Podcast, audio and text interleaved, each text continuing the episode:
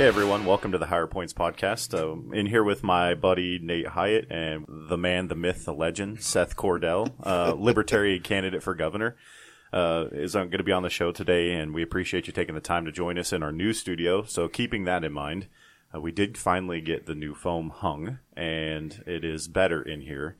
But we, you're probably going to hear some like background noise of cars and things like that, and that's just something that we're working through. And so, as you're listening to this, we do our best to edit it out, but nothing's perfect. Perfect. So, just uh, keep us in mind on that one. And uh, so tomorrow, uh, well, not well, not tomorrow to you guys, but on the second, we'll be releasing or we'll be announcing our winner for the cornhole boards. We're looking forward to seeing who that is, It was me. and uh, it's definitely not going to be Seth. Um, you don't have to worry about that. We don't like him well enough to do that, so you don't have to worry about it. Um, but so Seth, kind of the way we start things is is just uh, just uh, I don't know if you've listened to many of the podcasts before, but we just kind of start with you know your life, where'd you grow up, um, siblings, all that other kind of stuff, and then just move from there. So take it away. Okay. Normally, it's a joke when you tell people to start at the beginning and they say, "Well, I was born." um, but I don't know if it was, you know, some kind of a foreboding. But I was actually born on the night of the worst ice storm in Rice County history. I was born in Rice County, Central Kansas. Um, born and raised in Little River, little town of about 500 people. You know, it, it cracks me up when people say, "Oh, I'm from a small town. How many? Oh, 40,000." Like my town had 500 people. A good 300 to 350 of them are my cousins. You know, it's just kind of one of those things.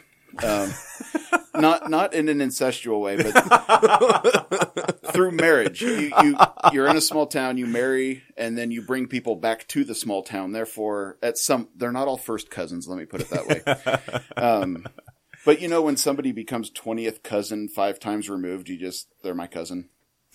How are they your cousin? I don't even know. I just they're my cousin. Yeah, hold on. Let me let me go get out a computer in the family tree, and we'll figure this out. Yeah, There's not a lot of branches, so it should be easy.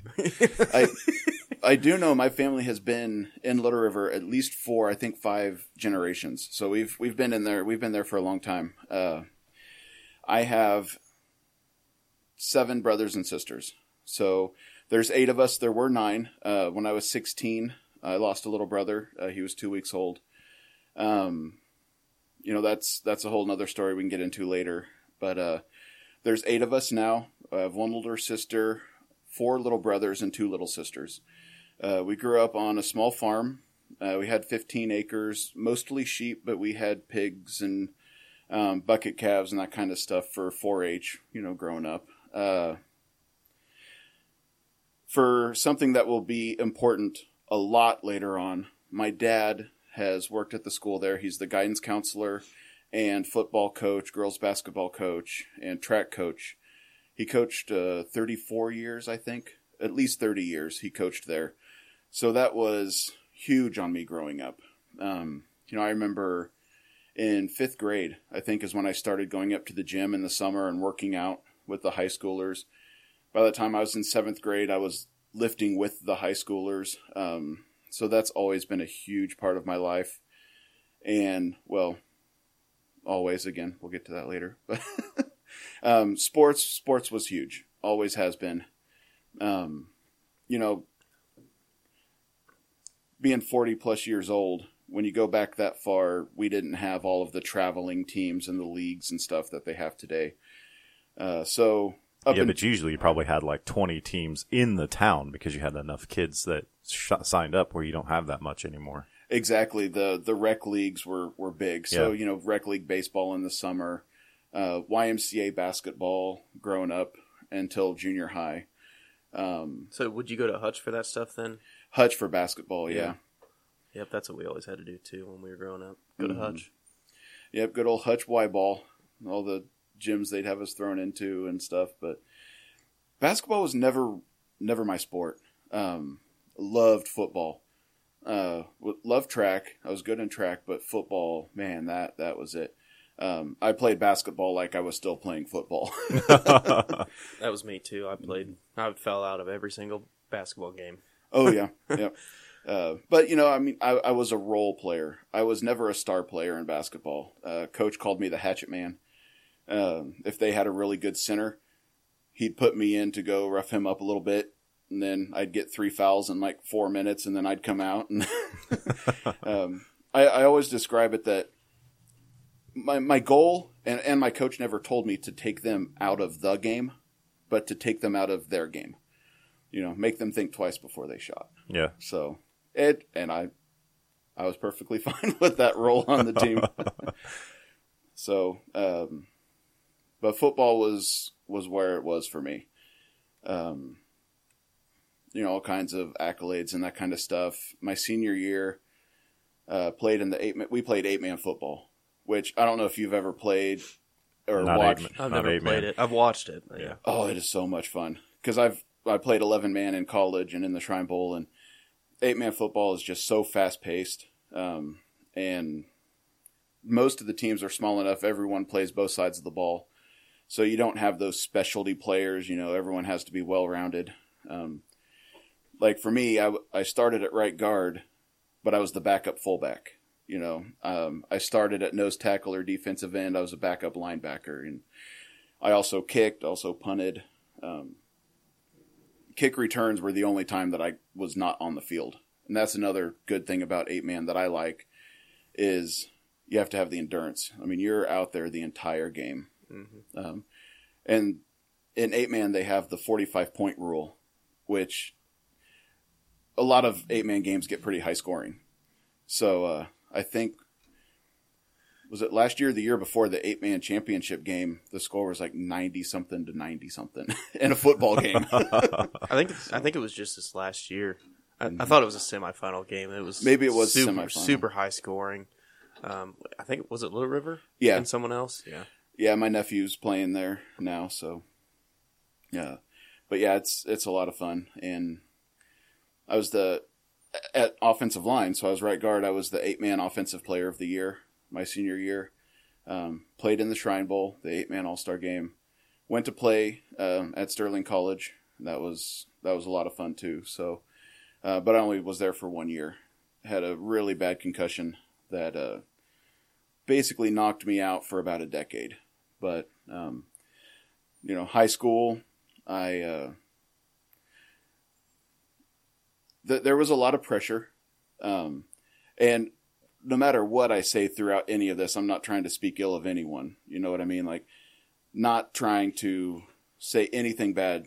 You know, like I had an amazing childhood. I have amazing parents. None of this is against them. Um, this is just my retrospection. I was pressured to do a lot and do a lot, not just to the best of my ability, but better than everyone else. So um, I did football, basketball, and track in high school. I also did debate, also did forensics. I was in theater. I was in all the plays and musicals. Scholars Bowl, um, president my senior year. Um, to show you how far I've come politically, I started a Young Republicans Club Okay. Yeah. when I was in high. School I mean, like if if there was something in high school, I was a part. Oh, I did choir and band, um, uh, also. Um, yeah, if there was a club, I was basically in it, and if there was a sport, I was in it, and had to be the best. That explains a lot Mm-hmm. about you as far as because because I, I often wonder sometimes when you take on your endeavors of I, I have this mental picture and of course I don't know I don't know your marriage but I have this mental picture of your wife's like you're gonna do what? Like Yep. you you want to do what? Because of some of the things you take on I'm just like goodness gracious where does this guy find time for any of this stuff? So do you think that so that mentality is carried on? Do you do you feel that that's been like a detriment to you or do you feel that's a good thing or kind of in the middle? Like how do you feel about it it's a good thing now that I've learned to find balance. Um, you know, I I can I can say no to things now. Um, yeah, it it was a detriment for for a long time. Um, I took that same I'm going to be the best, I'm going to do the most, and uh, also applied that to the not healthy and helpful aspects of my life. Um, you know, I mentioned the concussion that I had. It was the third serious concussion that I had in three years. uh, junior year in high school. I rolled my car. Um, I was driving to my friend's house, and I I remember driving to his house. Next thing I remember, I'm coming to on the hood of my car, um, inside my car, but on the hood, like the car was upside down, and like just broken glass everywhere. I crawl out of the car, walk quarter to a half a mile to his house, and instead of taking the road, I just beelined it straight across the field. So I went through a muddy ditch and everything, and uh, I show up at his house at the back door and just start pounding on the door and. I was going over there to play Sega, so yes, I'm eight. I'm dating myself a little bit here, um, and him and my other friend are inside playing Sega, and I'm banging on the door, and they're yelling at me to go around, and I don't have the faculties to walk around his house. So they let me in. Arms are all bloody from crawling through the glass, and uh, I'm sitting there on the couch, and because they don't know what to do either, you know, we're just a bunch of dumb 16 year olds. Then his mom gets home and uh, picks the glass out of my arm with tweezers and gives me a Midol. And uh, I just kind of hang out there for a while. And that, and that was it. um, in high school, every like stupid thing I did that hurt myself, I always ended up at Sloan's house, and I always ended up with his mom giving me Midol. uh, uh, when I broke my nose, ended up there. She got home, gave me Midol, and then I reset my nose myself Ugh. While playing Sega. and oh, He didn't man. need. He didn't need uh any like like the old western. Like take a take a couple pulls off of this. Oh, and he, he didn't need that. He had Sega. Yep, I had Sega. I just That was a good enough distraction. just sitting there, kind of wiggling my nose around because it was all loose, and just back over. And my buddies, it was loud enough that they actually paused the game and turned around and looked at me, and I, I'm all loopy. So I, I guess that probably was another concussion that I didn't count in the last one.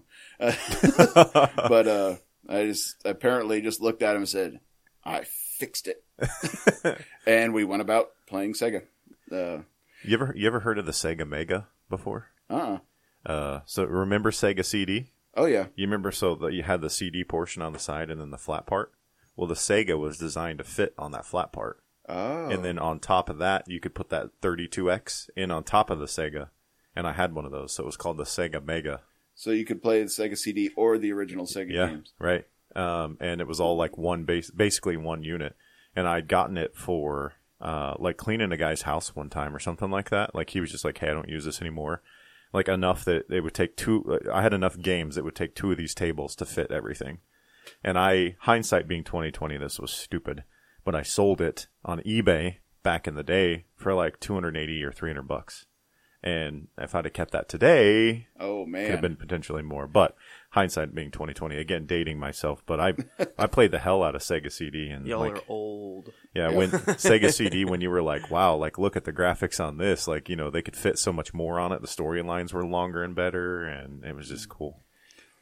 So would that technically be the first backwards compatible console?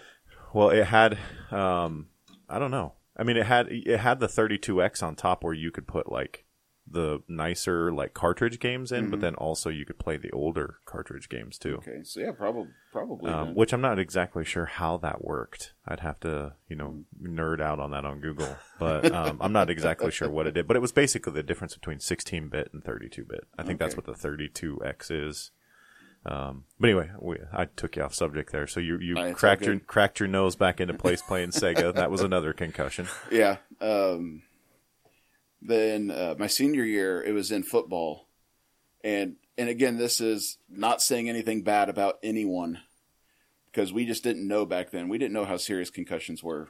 20 Even when I was in high school, ago. like ten years ago, it was they were just now starting to do Mm-hmm. safety precautions and that kind of stuff for percussion or for concussions, and it wasn't even even then like.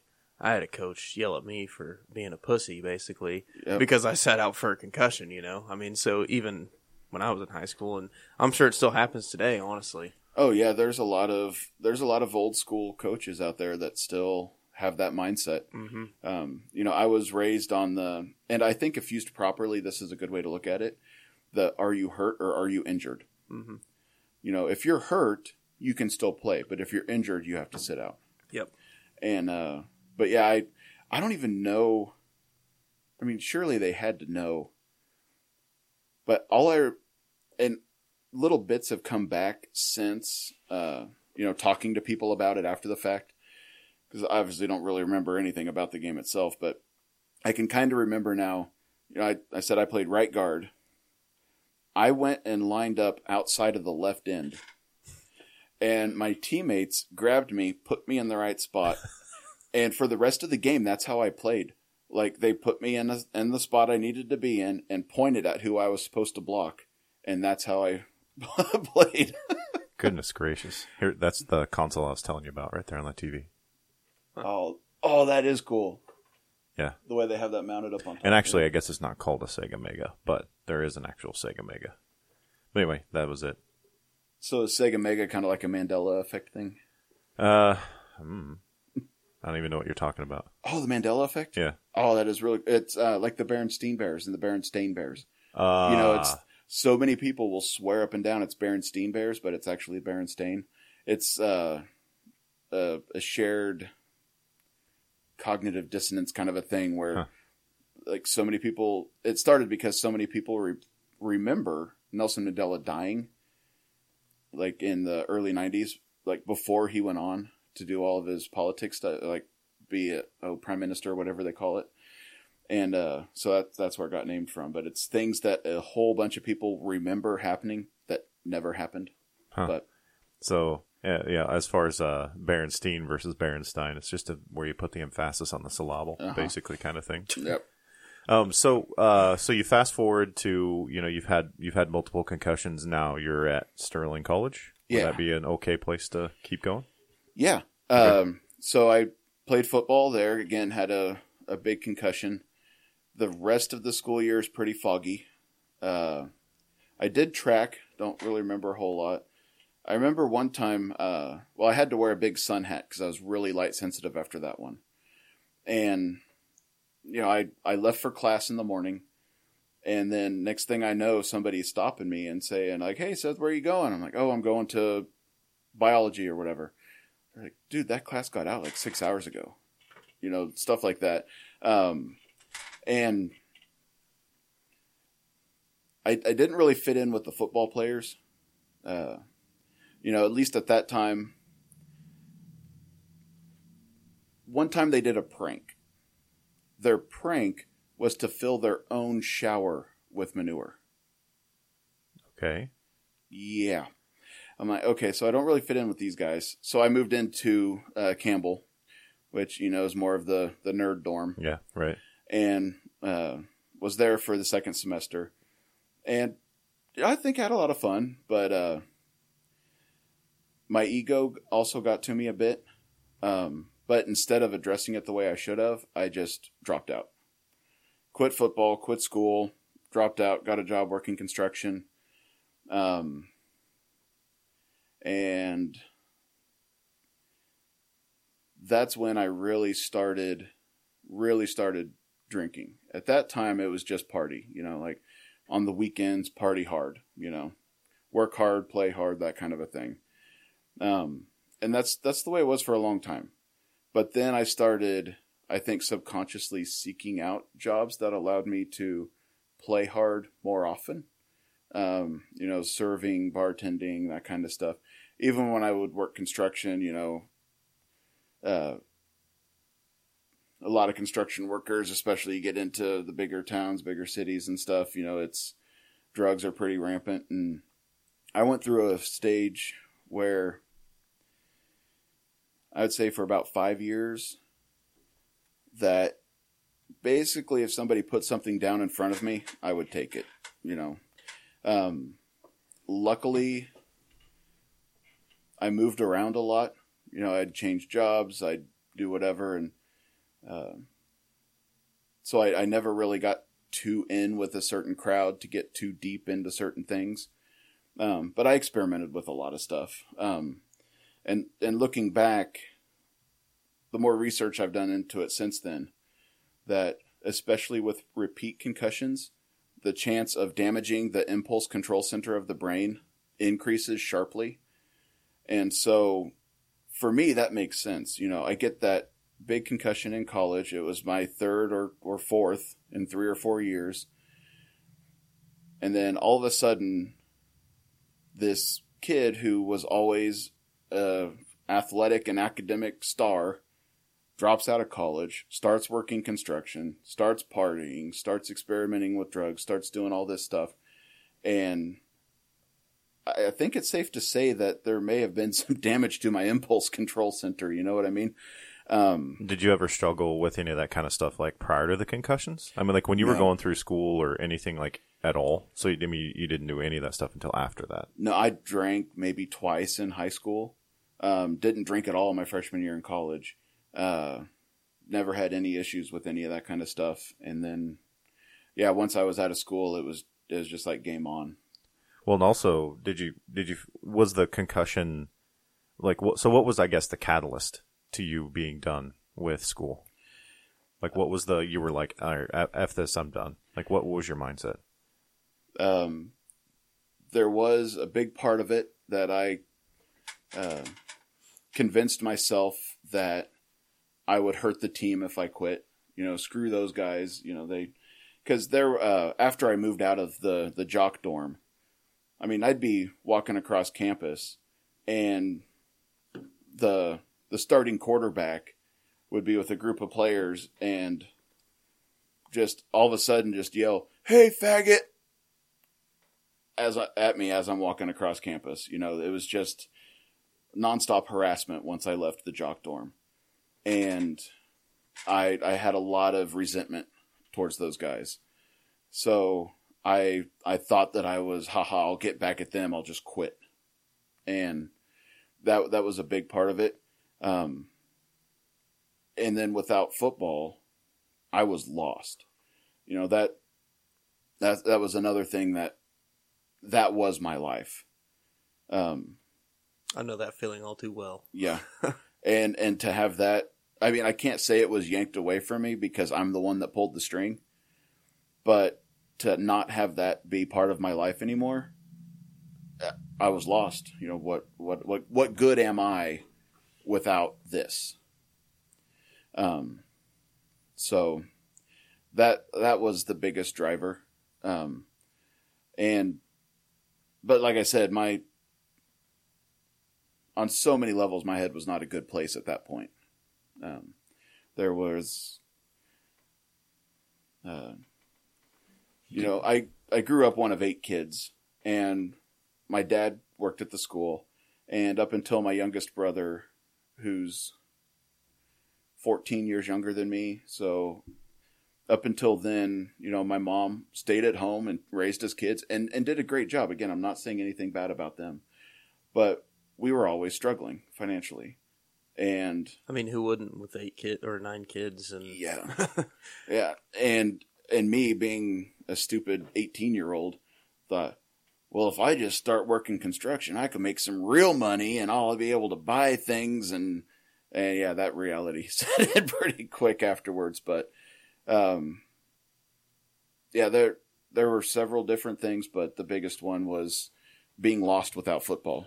So did you did you have a feeling like so uh, up into this point you you've been involved in every activity right? And you you've gotten accolades and awards and all this other kind of stuff. And now was this what you would see as like I don't like labeling it but I'm just I'm giving it this word to illustrate my point. Uh, would this be would that have been your first like true what you felt was maybe a failure where you felt like things didn't go right? Is that like the first time you can remember something like that as far as like in a big way? Oh yeah.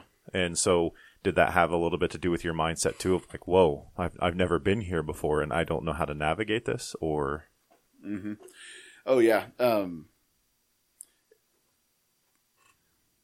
another another expression that I think can be good if used wisely or used properly is no matter how strong you are, there's somebody out there stronger. yeah, Um, I remember hearing that a lot growing up, and so you know that that was always my mindset. and now I had no outlet for that. You know what? What am I going to do now? You know, like I didn't know that there was a reason to lift weights beyond football. I didn't know that there was a reason to have a group of friends, you know, that weren't your teammates. You know, I I I didn't have any of that anymore, and so I was a failure on on so many levels uh, in my mind when that happened, and you know, I I didn't go go home very often. Um, because I felt, you know, I can't speak for what they actually thought, but I felt like my parents wouldn't want me there because I was a failure. Um, that's that's how I felt, and so I distanced myself from my family for a long time. Um, never even attempted to make any kind of a meaningful relationship, um, new relationship for a long time, and then I well, okay, so I have I've always been a big guy and knowing what I know now and looking at, you know, like my genetic makeup and all that stuff, I'm designed like not just want to, I'm designed to be able to consume massive amounts of alcohol, right? um, on my 23andMe DNA report and everything. Um, okay, so pro tip for anyone out there that has done a 23andMe or an Ancestry.com DNA test. There is a computer program out there called Promethease Yep. that's like 10 $15 and you can plug your um, genetic makeup into that and look up any condition, any drug, any anything, and it will tell you every bit of research that has been done that relates to your um, genes, and it is so cool. Um, Yeah, one of the things it does is is like if you're like say, say you're an athlete, one of the ways you can use it is say for instance like Seth is plugging away at that Reign right there. Some people don't uh, uh, metabolize caffeine well, so taking that and drinking it, thinking you're getting the benefit of it, is actually inhibiting your performance Yeah. because you don't metabolize caffeine well, and you can tell things like that from that, and you can actually learn. Okay, so I I metabolize carbs very well, so I'll go a little bit more carb heavy, or I don't do well with that. I mean, you can break it down to what your body is good and bad at, and then kind of really customize your diet and your life around that to make sure that you're getting the peak peak peak male performance. Have you done that too? No. Oh. No, I don't want to put my DNA into those databases. Sorry. I'm a little bit I'm a little bit uh yeah. They've already got your DNA, bro. Well, yeah, they do actually from the uh, COVID tests. But anyway, we're going to get off subject there. So, Yeah. uh, um, so uh, But yeah, so I have every liver marker that there is that I uh, metabolize caffeine and alcohol very well. Um, yeah, I, so, um, well, if I don't have football, if I don't have sports, I'm going to be the best, best drinker there is. And I I really worked hard at proving that. Um, you know, an, an average night of drinking for me was you know a thirty pack, you know, and that that's just that was normal to me. Like it, I didn't understand people that could have two beers and be tipsy. You know what I mean? Uh, so, um, and you know, all of the drinking I did over that about ten year period. Um,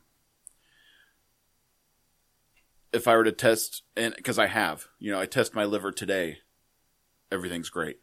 That I don't understand it. But if a doctor were to look at all my numbers and pick which organ would be the best to give someone, they'd probably say my liver. Like I, I, I just don't understand it. But um, put that thing through the ringer. yeah, It's say it, it's, oh yeah, it's, it's very trained efficient. and ready. Yeah. well tested. Uh, and and that was when, you know, twenty was when I started smoking pot too. Um, because the crazy thing, it's easier when you're twenty years old to buy pot than it is alcohol. It's easier at sixteen. It's anything under twenty one. It's easier to buy pot than alcohol. Right now, especially since raising the smoking age to 21, it's easier for a kid to buy pot than it is to buy a cigarette. Whether or not that's a good thing, I'll leave up to you, the listener, but that's just the way it is now. Um, and so I, I started smoking pot. And back then I liked it.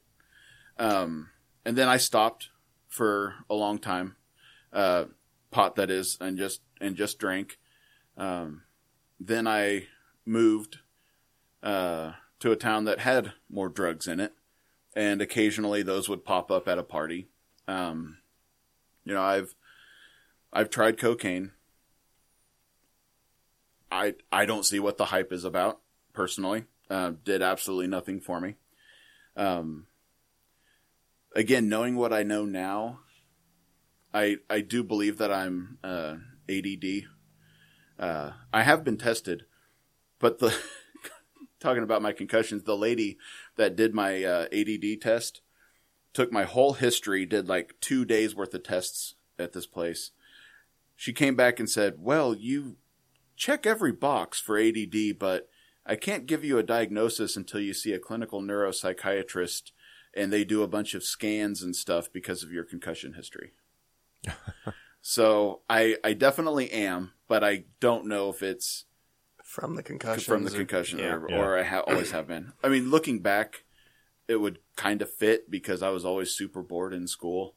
Um, I was a solid B student because I would ace every test and not do my homework, you know, kind of a thing.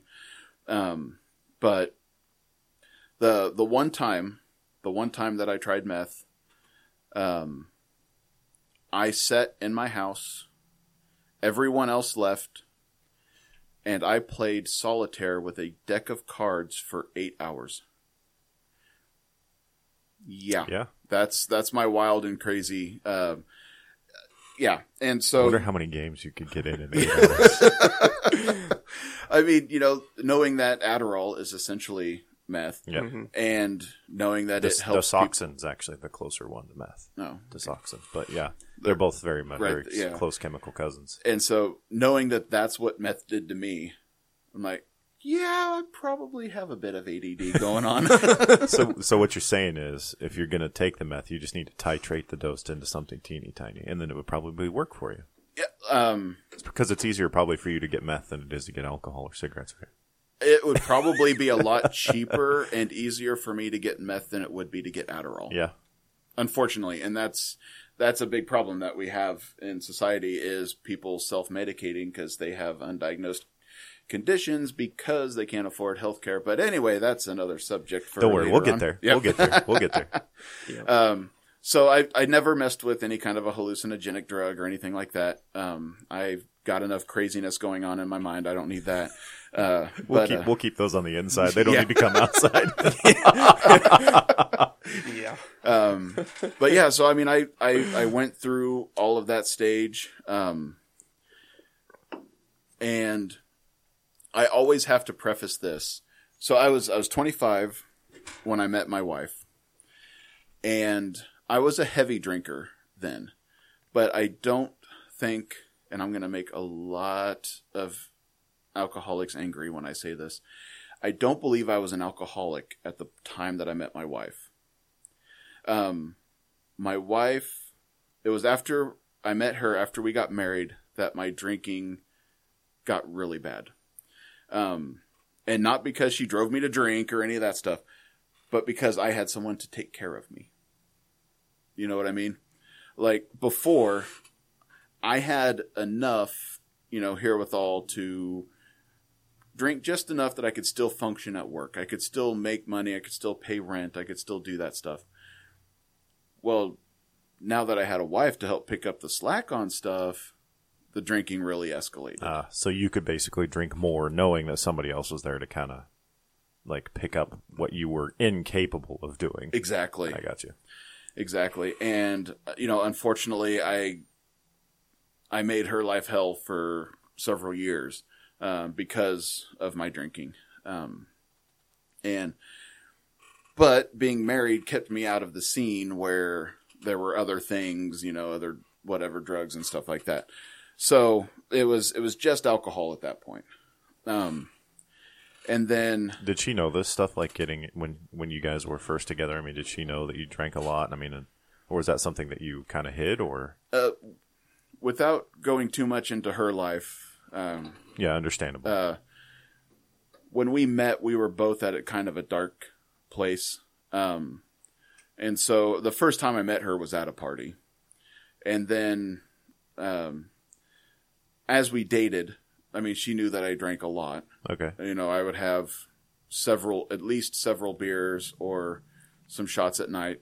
But that was when I started hiding my drinking too, because I didn't want her to know how much I was drinking.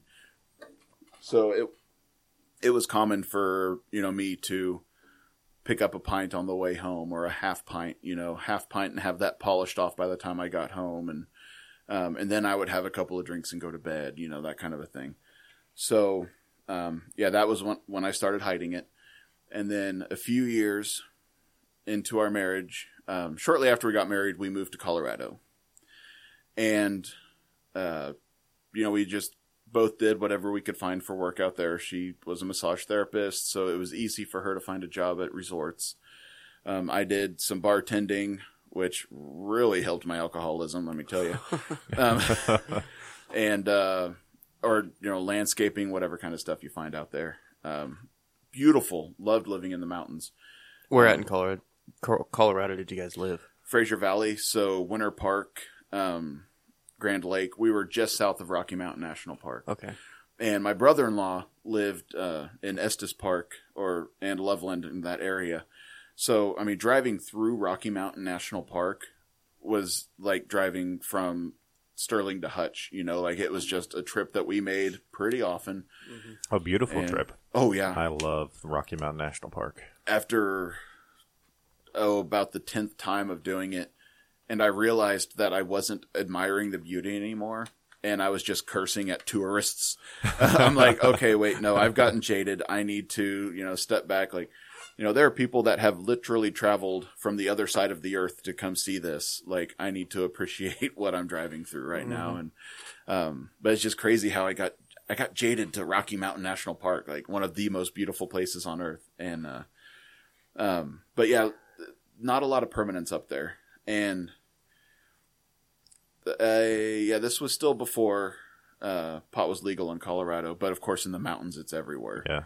And I worked at a ski shop for a winter, so I mean, the the other guys would go out to the shed to smoke a joint between big groups, and I would go out to my car to drink a half a pint. it was it was bad, but um, I I did I did smoke pot like once or twice up there, and I didn't like it. It was the strangest thing. Like I remember, ten years prior to that, or around there, around ten years, liking it, and then I didn't, and so I started thinking about it, and I'm like, I don't like the THC because the stuff that we had in Kansas twenty years ago. Probably like ten percent THC, maybe. Yeah, I, I, yeah, I have no idea on on number stuff, but yeah, it was it was it was weak stuff. Nowadays, you got stuff that's like 22, 25 percent THC. Some of the bud is. Oh, buy geez. from dispensaries. So yeah, it's I, I that's why I didn't like it. I don't think. And uh, um, be coming back to that with CBD after a bit. That's a big part of my story too, um, in a good way. Uh, but I, th- in Colorado was the first time that I lost a job because of my drinking. Um, first time I got flat out fired for being drunk. Was that kind of a wake up call for you? Should have been. Yeah. That was his way of saying no. not, not yet. I mean, maybe temporarily, but not long term by any Mhm. means. Um, so we we moved back home, and that was when, uh, or no, it was actually right before we left for Colorado. Sorry, was the first time I actually went to treatment. Um, I did an inpatient state run treatment program, and got nothing out of it. Um, there are a lot of people that find help in treatment. I'm not trying to talk anyone out of going. Is that treatment. like the state run? Is that would that have been the issue that it was I think paid for by the government, and, or was it? It it was, um, and I I qualified based on income, but I was the only person that was there voluntarily. Mm-hmm.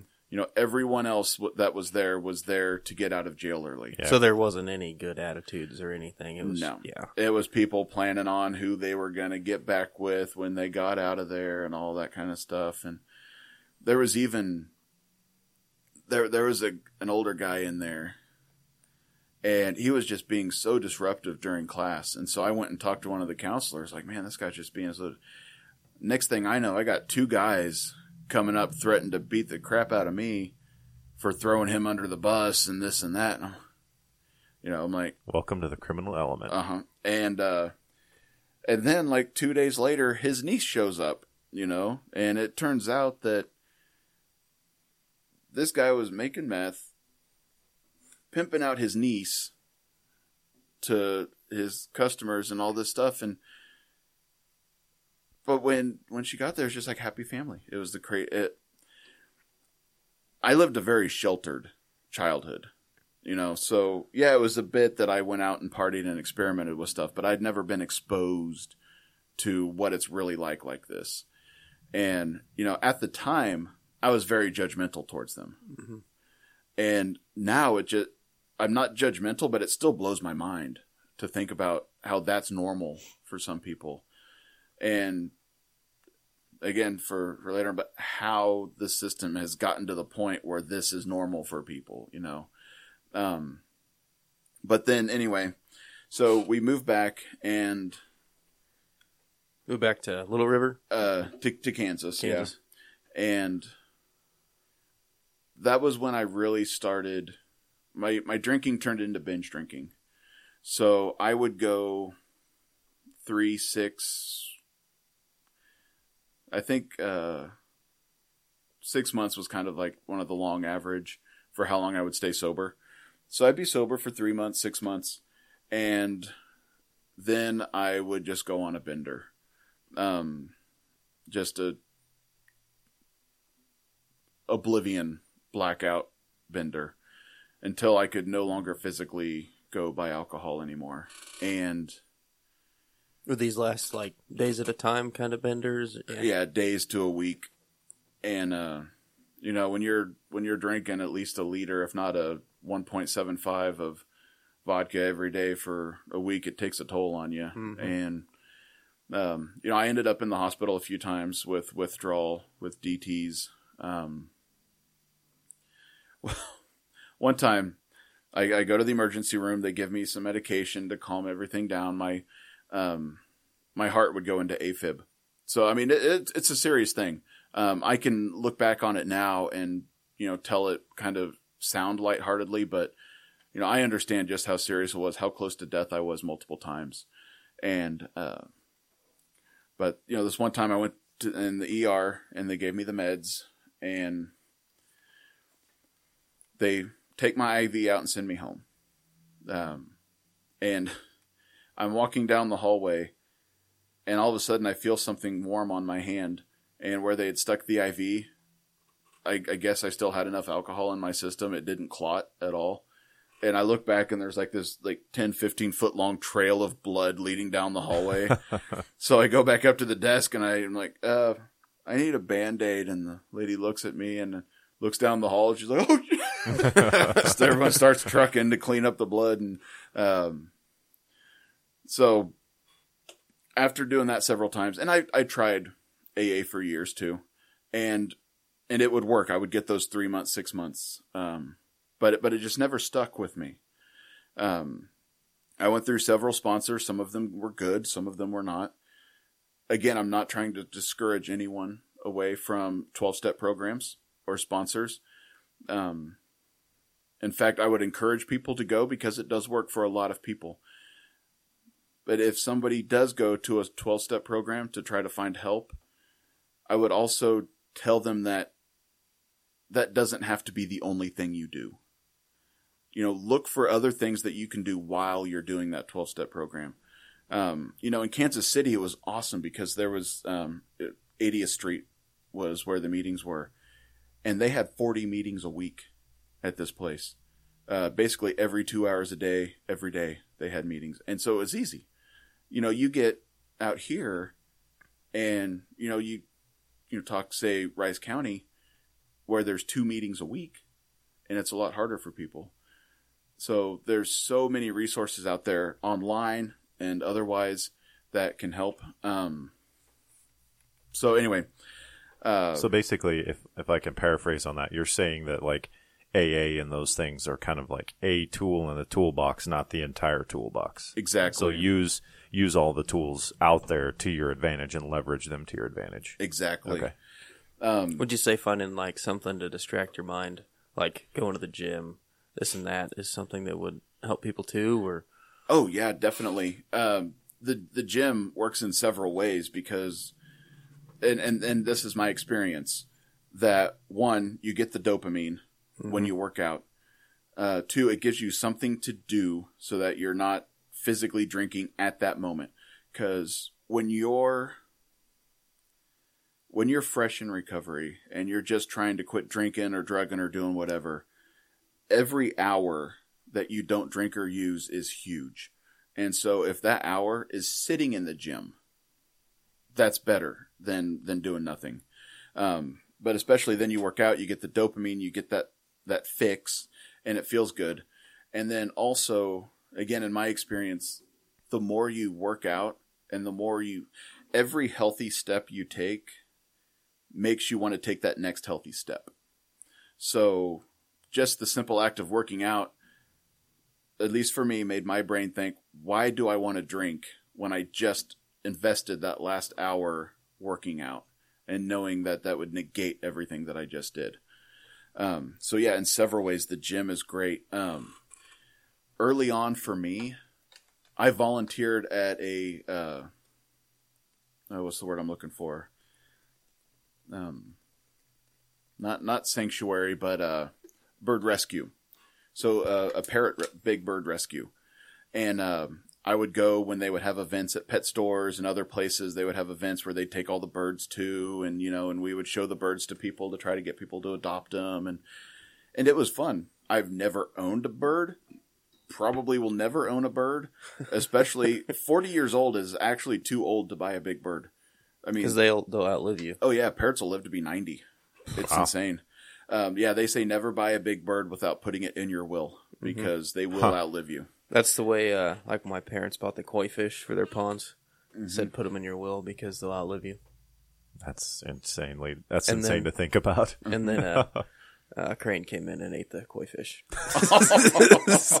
so you can go ahead and take them out of the will now. we, we bought mom more a couple years ago for uh, Mother's Day, so they've got more koi in there. But we definitely try and keep the cranes away now. Yeah. So don't shoot them. no, yeah, definitely not. No, the the icing on the cake would be if the cranes came in like five minutes after somebody told you that. Oh. just just getting home and from the attorney's office, signing Yeah. the paperwork and stuff Dude. for the will. Just knowing how your mom is, I can only imagine how impressed she was. She Yeah. probably was not happy. It was like uh, Thanksgiving Day, like three years ago. no. So we had this huge It was like just- spread, and the, it was the, the, the whooping. The crane was just trying to get his Thanksgiving dinner. that's exactly what it was. And he had one about eight koi fish that were about that big. oh my goodness. Yeah, he had a heck of a meal. How could he fly away after that? Large wingspan. Yeah. So you, the, you're helping take care of the birds. okay. Yeah, and that that really helped. It got it got me out of myself. You know, any time that you can get out of your own head and focus on somebody or something else really helps. And that's one of the ways that recovery has has really helped me is I have this like thirst for empathy now. Like I want to know how other people view things, how other people want to react to things. Um and so I I try to talk to as many people as I can just and and sometimes that's asking uneasy questions. Um you know, like I have a cousin who is black, and we were having a discussion about a year or so ago, and we were talking about something, and all of a sudden it dawned on me, and so I, I just turned to him and I said, "So what? What do you like to be called? You know, or do you like to be called black or African American or whatever?" And he stopped and just stared at me for a second. I thought, um, you know, What did I do? Yeah, and but what it was was he. The next thing he said was like, "Wow, nobody has ever asked me that before." He goes, "I've never even really thought of it before." He goes, "You know, I, I think I like to be called black, and so okay, I'm like that's what I'll I've call had that you. same conversation with my son. You know, like Mm-hmm. because he could choose. I mean, he's half and half. So, what do you identify with? What What do you want to put? Like, if I put it down on a form, I want to put down accurately what you want. Yeah. And that's I had that same conversation. and you know it's a scary thing to ask somebody you know i mean with your son it, it could be awkward but yeah to ask and i guess with me it was my cousin so he knows me he knows Well, yeah, but the from. relationship's not as close. I could see that. Yeah. You know, it, it'd be like you know, you walking up to the street and asking somebody that would be kind of weird. You know, Yeah. Same- that same type of feeling. but you know and so i think if a lot of times if people can just get over that fear and ask people those awkward questions like uh just today we were at a guy that i know um, from the libertarian party his wife owns a quinceanera shop uh most beautiful dresses you've ever seen and i i didn't know so i just asked i said so is a quinceanera just a, a Mexican thing or is it a like Hispanic Latin culture thing? And I I learned today that some Latin cultures celebrate it. It's becoming more uh, common, but it's definitely more of a Mexican thing, and that's where it started from was in Mexico.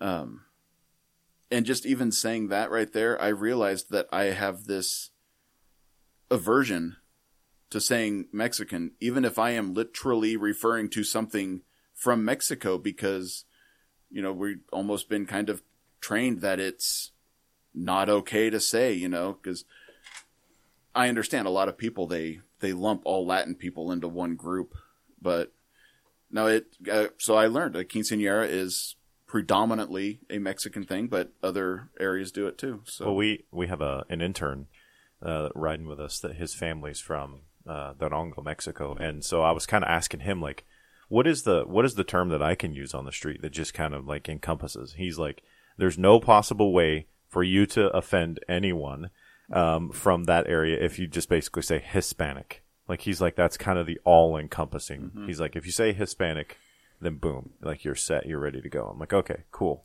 like that that makes some sense.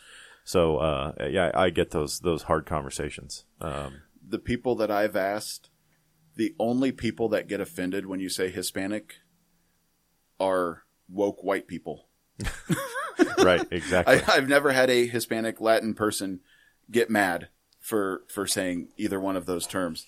But yeah, so if we could go, if we could uh, go back just a little bit. Yeah. So I know, I know when it comes to um, uh, fighting, you know, an addiction to anything, and it's interesting because a lot of people like to label, right? You know, of like, well, you're addicted, you were addicted to alcohol, so you're worse than me, but I'm addicted to McDonald's, right? Like you- you could, you can have that, that like draw to anything, right? Um, so like what for you, and it's kind of, I mean, I'm, I'm sure it's still like kind of a, a daily walk from time to time, or sometimes even maybe an hourly walk, like you, you were talking about of like where you get that want or whatever again. So what was it that kind of like changed for you? And I guess got you more into like the healing arts because the one thing we haven't talked about is you know you're a chiropractor now. I mean you went from you went from football player to construction worker to uh, odd jobs uh, Yeah, about at a 100 ski things shop. in between, Yeah, yeah. and and so like kind of kind of navigate us through that story. And I think it's interesting of of you coming into like more of the healing arts and and also I thought it was interesting um, to to give you an idea. The very first time I saw Seth uh, for an adjustment because of strongman, like one of the very first things I he like I remember him like, hey, you know, I'm Seth, nice to meet you, and like he's kind of doing the manipulation, all that kind of stuff, and he's like, I'm a recovering alcoholic, and I'm just like. Uh, that- that's an easy, that's an interesting way to start the conversation. But you know, I mean, it, it, I mean, it was just cool to see you, like you didn't care, like you were just out there and like, here it is and that kind of thing. I mean, of course it wasn't just that abrupt, but it was, it was, it was for most conversations abrupt. Uh, not that it bothered me, but um, but you know, so you, you- I think it's cool how you know you you've navigated that and what you have to go through to keep your license. You were telling me some of that stuff that you have to go through. So kind of kind of walk us through the, the navigation of that and kind of where you started to turn. I guess you know you talked about taking care of the birds was getting out of your own mind and what made you go into chiropractic and and that kind of stuff. Okay. Uh, I was very early 20s when I got my CNA.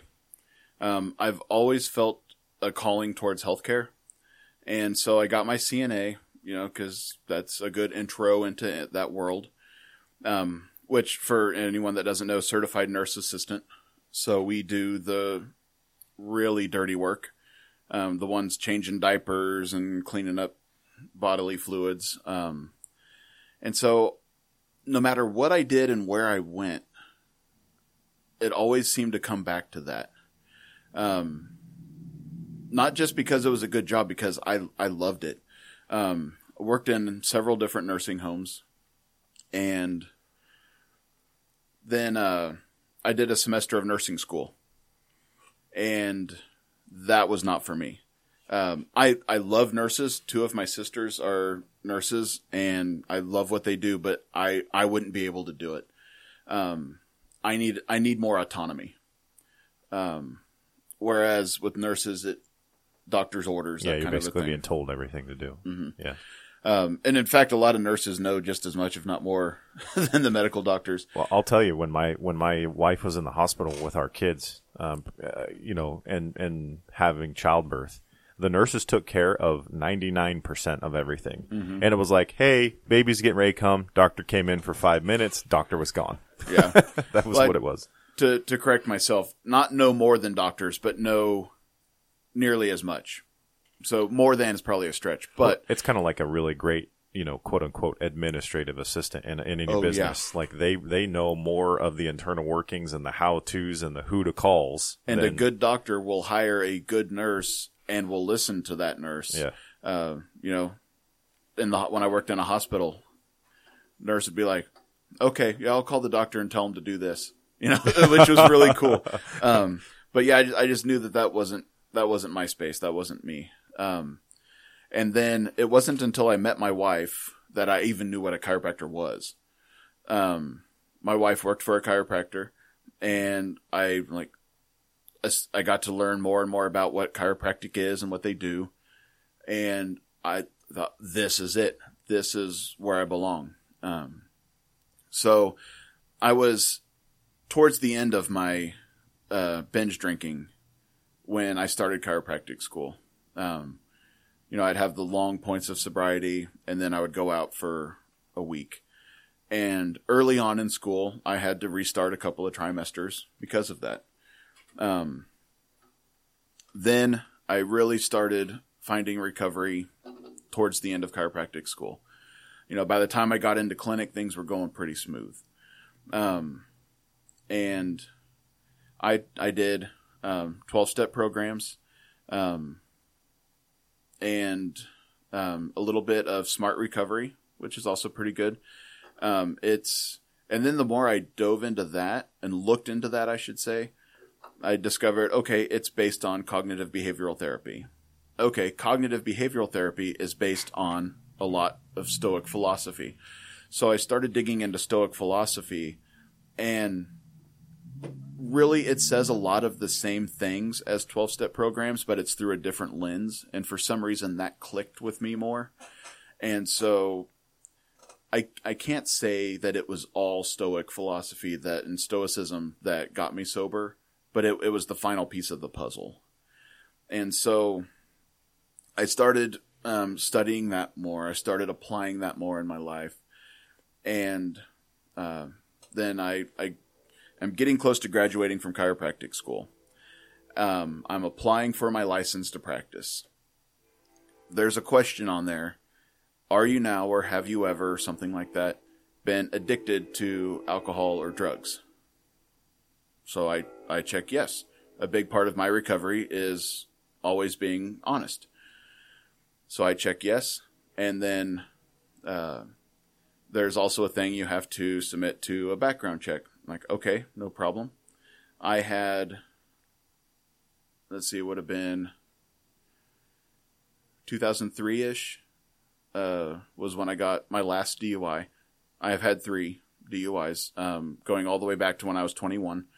Um, they were, they were spaced out.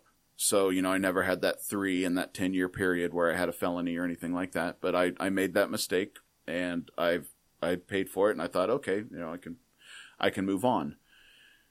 Well, then, um, the state got my application and they said, based on what you put, you have to go take this evaluation.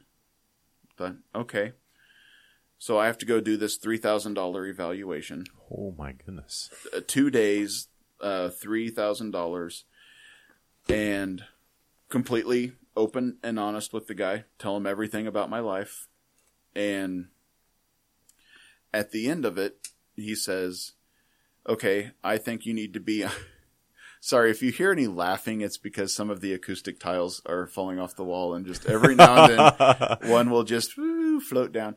Um, Yeah, we didn't follow the instructions like we probably should have on the uh, tiles on the wall.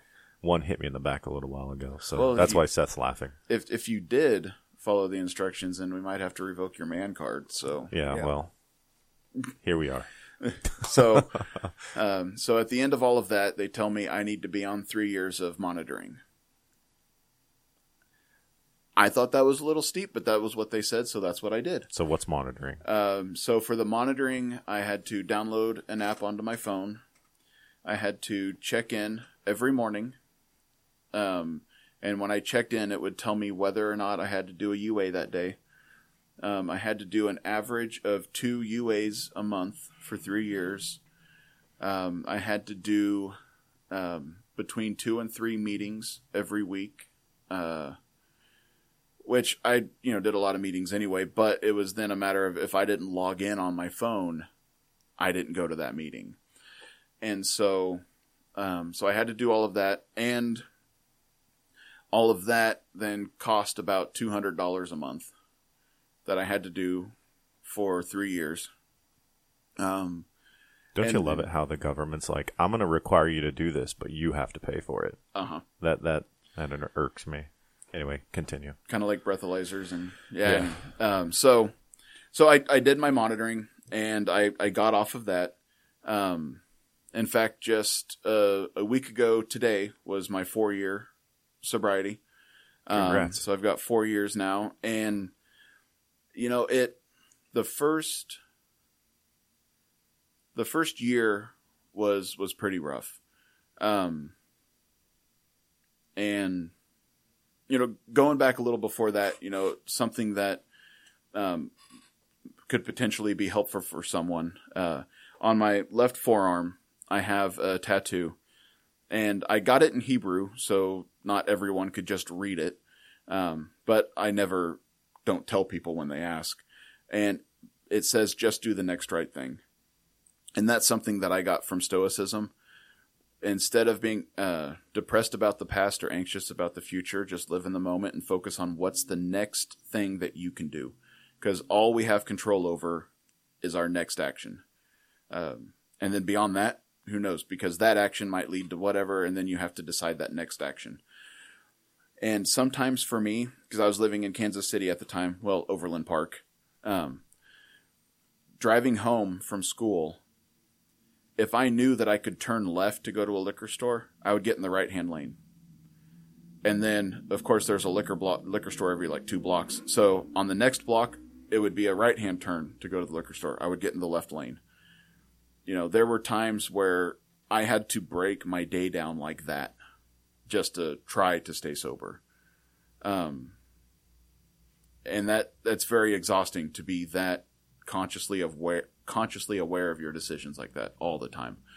Um, but it is worth it, especially you know the, if you're fighting fighting addiction. It is so worth it, um, and that's where accountability helps too. You know, I had some sponsors that for the first month I had to text them every hour, you know, just to help stay on track. Um, but then you know. Um, I, I had my last drink. I finally had some long term sobriety. So the first year was, was kind of rough. Um, just avoiding liquor stores, um, avoided a lot of events where there was drinking, um, because I was worried that I might be tempted to drink. Uh, but then after that, it, it, it got easier. Um, I still avoid events where people are going to get drunk, but it's just because after being sober for four years, going to a lot of bars, I never realized until I got sober how bad bars smell. Oh my god! I remember the first time there it was it was a school function, and so this was before I found you know my final sobriety, but um, I had been sober for a few months, and the school had a function at a bar. You know, it was a dive bar, it was a karaoke night, and I remember walking in and just how bad it smelled stale beer and just fried food all- and just cigarette smoke usually. Yeah. And it i'm like oh my god i never realized what bars actually smelled like because i mean it's, i would always have at least at least a half a pint if not a pint in me when i went to a bar So you're adding to that smell before. Yeah. Now Yeah, you're just so- smelling the smell. yeah i walked in smelling like it and uh so but now it's just more that sloppy drunk people annoy me. Mhm. and so i just choose not to be there. Uh, i'm not worried about drinking myself. You know my wife enjoys the occasional drink. And so we have alcohol in the house and it's not at a point now where anything tempts me you know. Like I'll open the cupboard looking for something and there's her bottle of crown and it's like okay whatever. No but that's not up here. Okay maybe it's in this next place. And uh so and that's you know when I earlier when I said I'm going to make a lot of alcoholics mad right now um for me I believe that I drank myself into the addiction I mean their genetic precursors were there I can rapidly process alcohol, therefore I can drink a lot of alcohol. And when when I did my bachelor's degree um, at chiropractic school, I had to write a 30 page research paper. Luckily, they let us choose the topic, and so I did mine on epigenetics and alcoholism, and um, how it could potentially change the way that we diagnose and treat addiction. And man, I learned so much doing that. So, I'm sure that was a, a a piece of therapy, even in a little way for you too. oh yeah, Yeah. yeah. Um, Just because I know how your brain works, you like knowing the hows and the whys and the you know of things. oh, definitely. Yeah. yeah. I'm a, I'm the kind of guy that tears some stuff apart to figure out how Yeah. they work. And, um, I believe that addiction is a disease, but not a chronic one. And so when I say I drank my way into alcoholism, I was physically and psychologically addicted to alcohol. Um, the more you drink, your body actually is able to filter out and process and remove the alcohol um, less than before. So the whole tolerance thing to alcohol is purely in the way your brain adapts to be able to function under the influence of alcohol. But it's not that you can actually process alcohol better. So alcohol actually stays in your system longer. And the longer the alcohol is in your system, the more it causes epigenetic changes that make you desire alcohol more. So, um, you know, stuff the way uh, that GABA is produced and secreted, all that kind of stuff. So, and for anyone that's listening that doesn't know, epigenetics is, well, I can't say it is the kind of front line of genetic study anymore because it's since been taken over by proteomics. But anyway, epigenetics is not the change in your genes, your DNA, but the change in the way your genes are expressed. So, uh, say you have a gene. I have a gene in my liver cells that allows me to process alcohol quicker than the average person. The epigenetic change due to excessive drinking is that that gene is not expressed as much, and so therefore I can process it slower. So these epigenetic changes make you want more alcohol in your brain, the way your brain works. So it it can easily spiral out of control.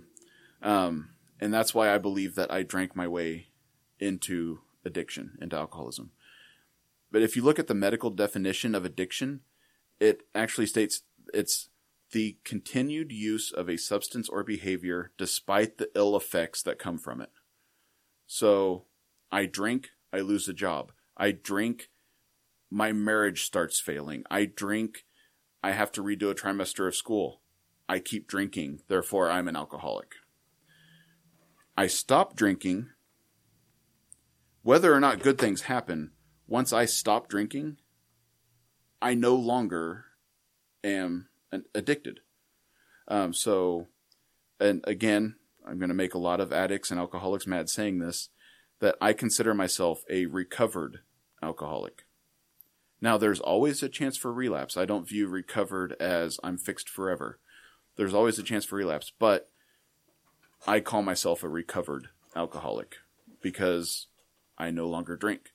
And without the continued use of that behavior or substance, you're not addicted anymore. I think too many people take that chronic viewpoint of alcoholism and they just remain miserable their entire life, whether or not they ever drink or use again. Um, I I have to agree with some of that because I've been in some of that same place with uh, with with my mental health journey with my therapist of you know, basically, uh, you, you, actually gave me Epictetus's. Um, I forget the name of the book. Why am I drawing a blank up on the book um, that you gave me? The little paperback one. But anyway, you gave that. Enchiridion. Yeah, you gave me that, and and I've also followed that even prior to you. You know, prior to talking to talking it over with you, Stoicism is always something that's been very interesting to me because you have guys like Marcus Aurelius who were phenomenal men, but then you read that and you're like, holy cow, they were struggling with stuff the same way as me.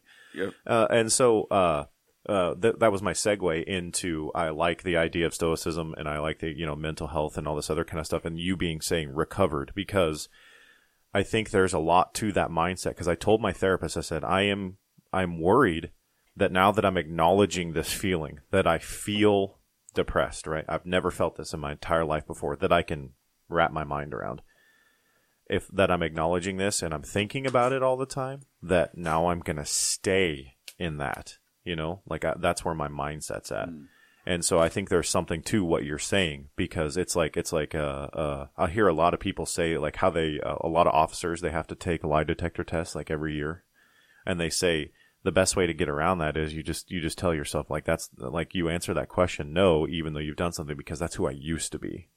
And so it's the mindset part of of I'm not living in that, right? Like I'm not thinking about it constantly. Like I've moved that that is a part of my story. It's like Scott was talking about, you know, in in the podcast. Like that's a part of my story and that, you know, made me into who I am, but it's not my story. Like mm-hmm. I'm still writing that. I still have the pen. There's still blank pages you know, I can't go back and rewrite those pages.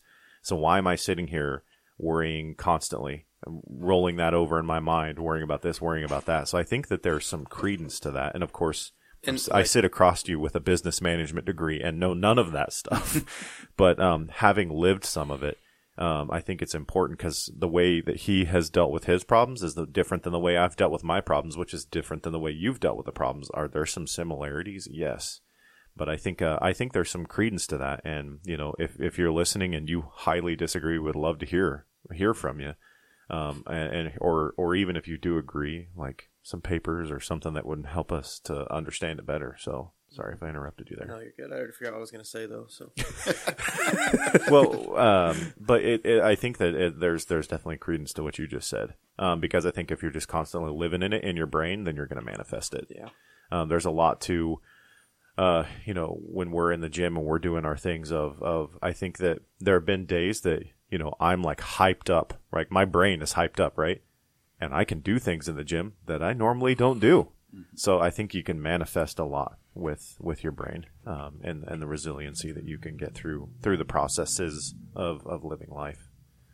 Um, so you, uh, you train strongman, powerlifting. Actually, you've been doing more powerlifting lately, but I think you're wanting to make that return to strongman, right? Yeah, my my last competition was powerlifting, um, and and it was fun, but there's a lot of rules. Yes, um, you know, yes. strongman. It's like lift heavy thing. Yeah, pretty, we don't care how you do it, just get it done. Yeah, there's just, enough rules for a ten minute rules meeting before five minute rules meeting before the competition, you know, and uh-huh. you're good to go. You know, at at the powerlifting meet. and I am going to say this, even though it doesn't make it sound as impressive.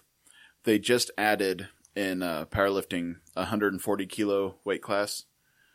So they just added this new weight class. So when I did my meet, there were no state records.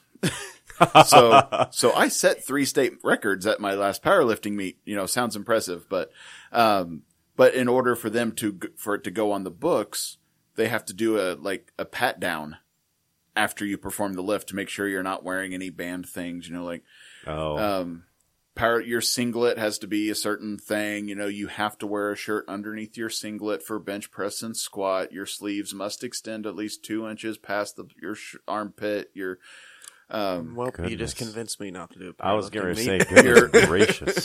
socks must come above the calf, but, um, they cannot come into contact with your knee sleeves. Your knee sleeves cannot come into contact with your singlet. If they do, it does not count. Um, your wrist wraps for bench press, if any part of your wrist wrap comes in contact with the bar, it doesn't count. Um, so you have to make sure to pull a little thumb loop off and tuck it in back behind so it doesn't touch. And uh, I think I'll stick with strongman. yeah. so, but it, it was a lot of fun, and uh, Katie throw uh, throws a really good meet, and it was at Top Crop, which is a great gym. Um, it it was a lot of fun, and I had my rubber ducky singlet, Yeah. so Yeah. uh, which I just recently. I don't know if you saw my new weightlifting shoes, Huh. Oh yeah, the the yellow ones. banana Yeah. yellow high right, tops. right, yep, oh yep. yeah, so match my rubber duckies. So, um, I think they'd look good with my Andre the Giant singlet that I Yeah. wear sometimes too. Yeah. But, um, but yeah, I got I got into strongman uh, a couple years ago, a couple few years ago now. That was actually one of the things that we talked about when you very first. I was like, "Yeah, I do strongman," and you're like, "Oh, yeah, I want to do that." And then like that was is kind of the rest is history Mm-hmm. from there. I I hadn't gone to the gym much. I got out of it. Um, obviously, with all the drinking I was doing, I didn't have time to lift. So, and uh, and then chiropractic school. I wasn't drinking near as much, but I had school, and I didn't. I would go once every two months and work out and get sore, and then I wouldn't go for another couple months, and um, then uh, I get into practice, and I was I was just in a rut, and you know I was I was over a year sober, and so it wasn't as much that I was wanting to drink, but I was getting bored. And I know that me and boredom don't mix. If Yeah. I'm bored for too long, then I get in trouble. Good So- thing. Good thing you bought a farm. Yeah, yeah. Never bored out there. There's Oh, always no. something to do. Um, and so I, I decided I want to try strongman because, you know, I remember watching back in the day, you know, Magnus Ver Magnusson dominating and Right. just, it was, but I never thought that it was something that was available. You know, I thought you had to be in some secret club somewhere in order to do Yeah. strongman. I was always like, "I'll never be that strong. I'll never be able to do anything like that ever." And uh, so I'm like, I, I'm going to do, I want to get into strongman. So I go to the gym and I was talking to Ashley and she was like, Oh, yeah, I think Nick and Felicia are training for that. So I, yeah, introduced myself to you guys and that, that was kind of it, you know, uh,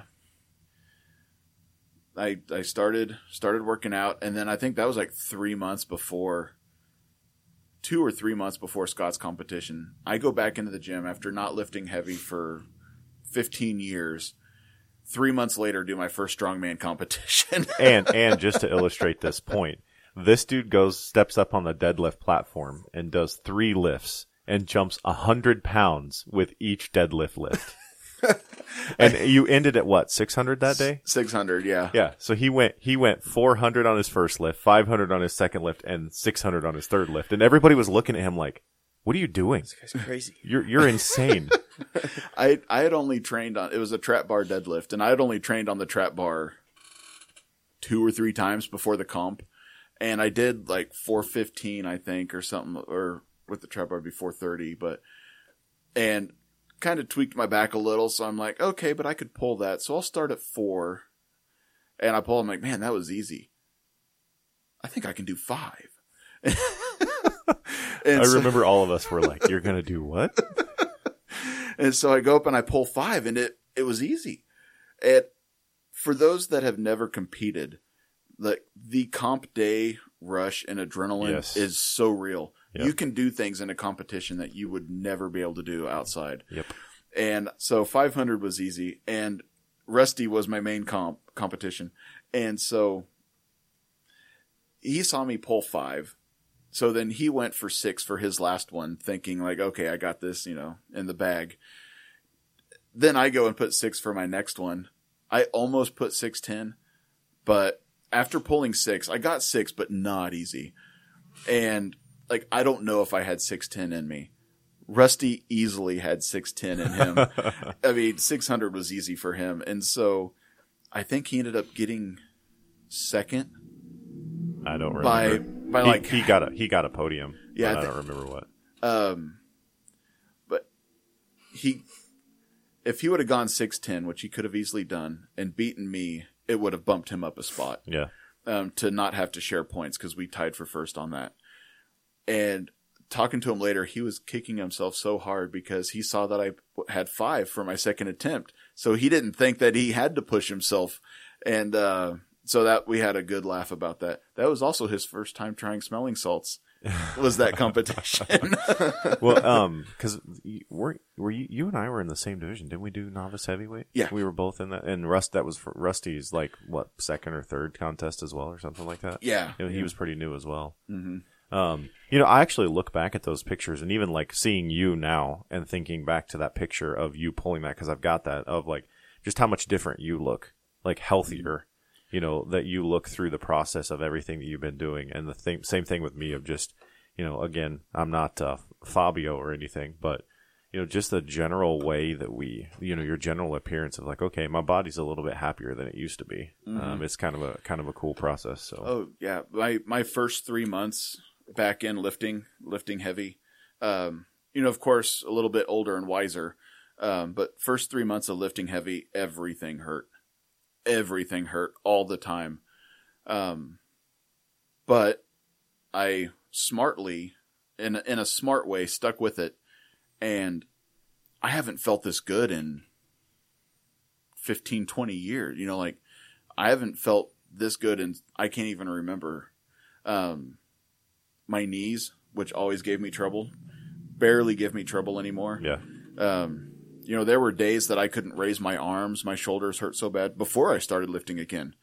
And now I'm pain free essentially most of the time.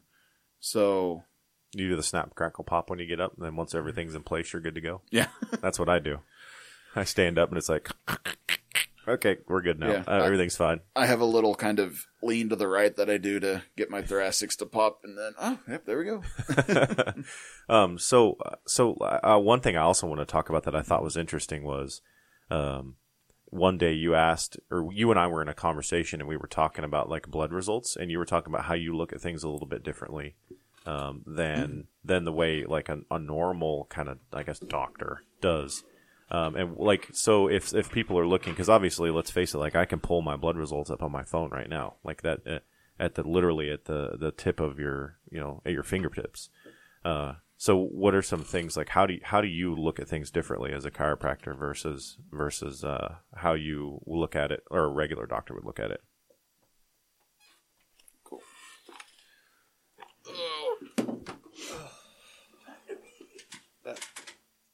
Sunlight. Oh, just right. Just I'm sitting here, just blinded me. Oh god damn it!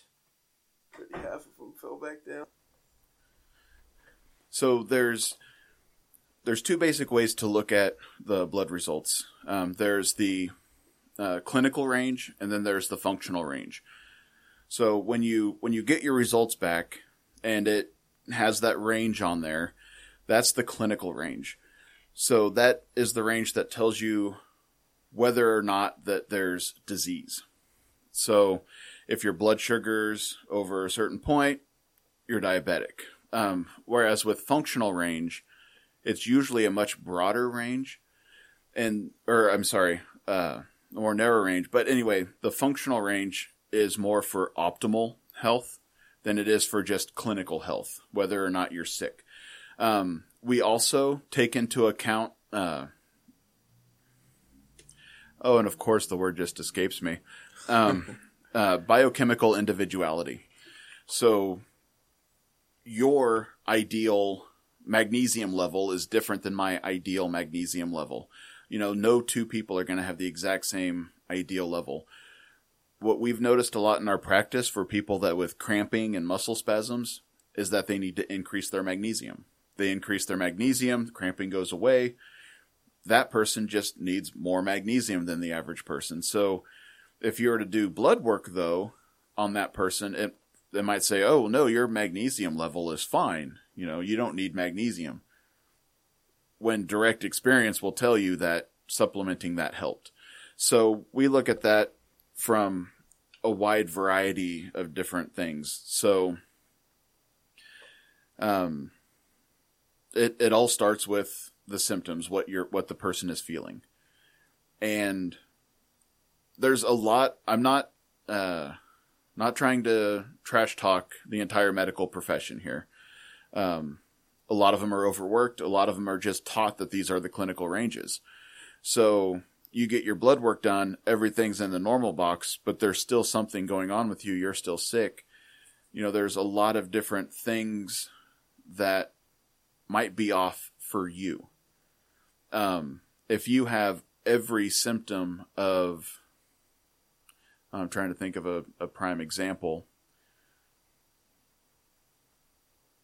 If you have every symptom of an autoimmune condition, but all of your inflammatory markers are within normal limits on the on your blood work, you know, we, we, we're going to dig deeper than that. We're going to look at, okay, what, what are all of your different white cell counts? What are all of your different inflammatory markers? What, what are they at? And then we'll start investigating and experimenting with different things that you can change with your diet and your exercise that can affect those conditions.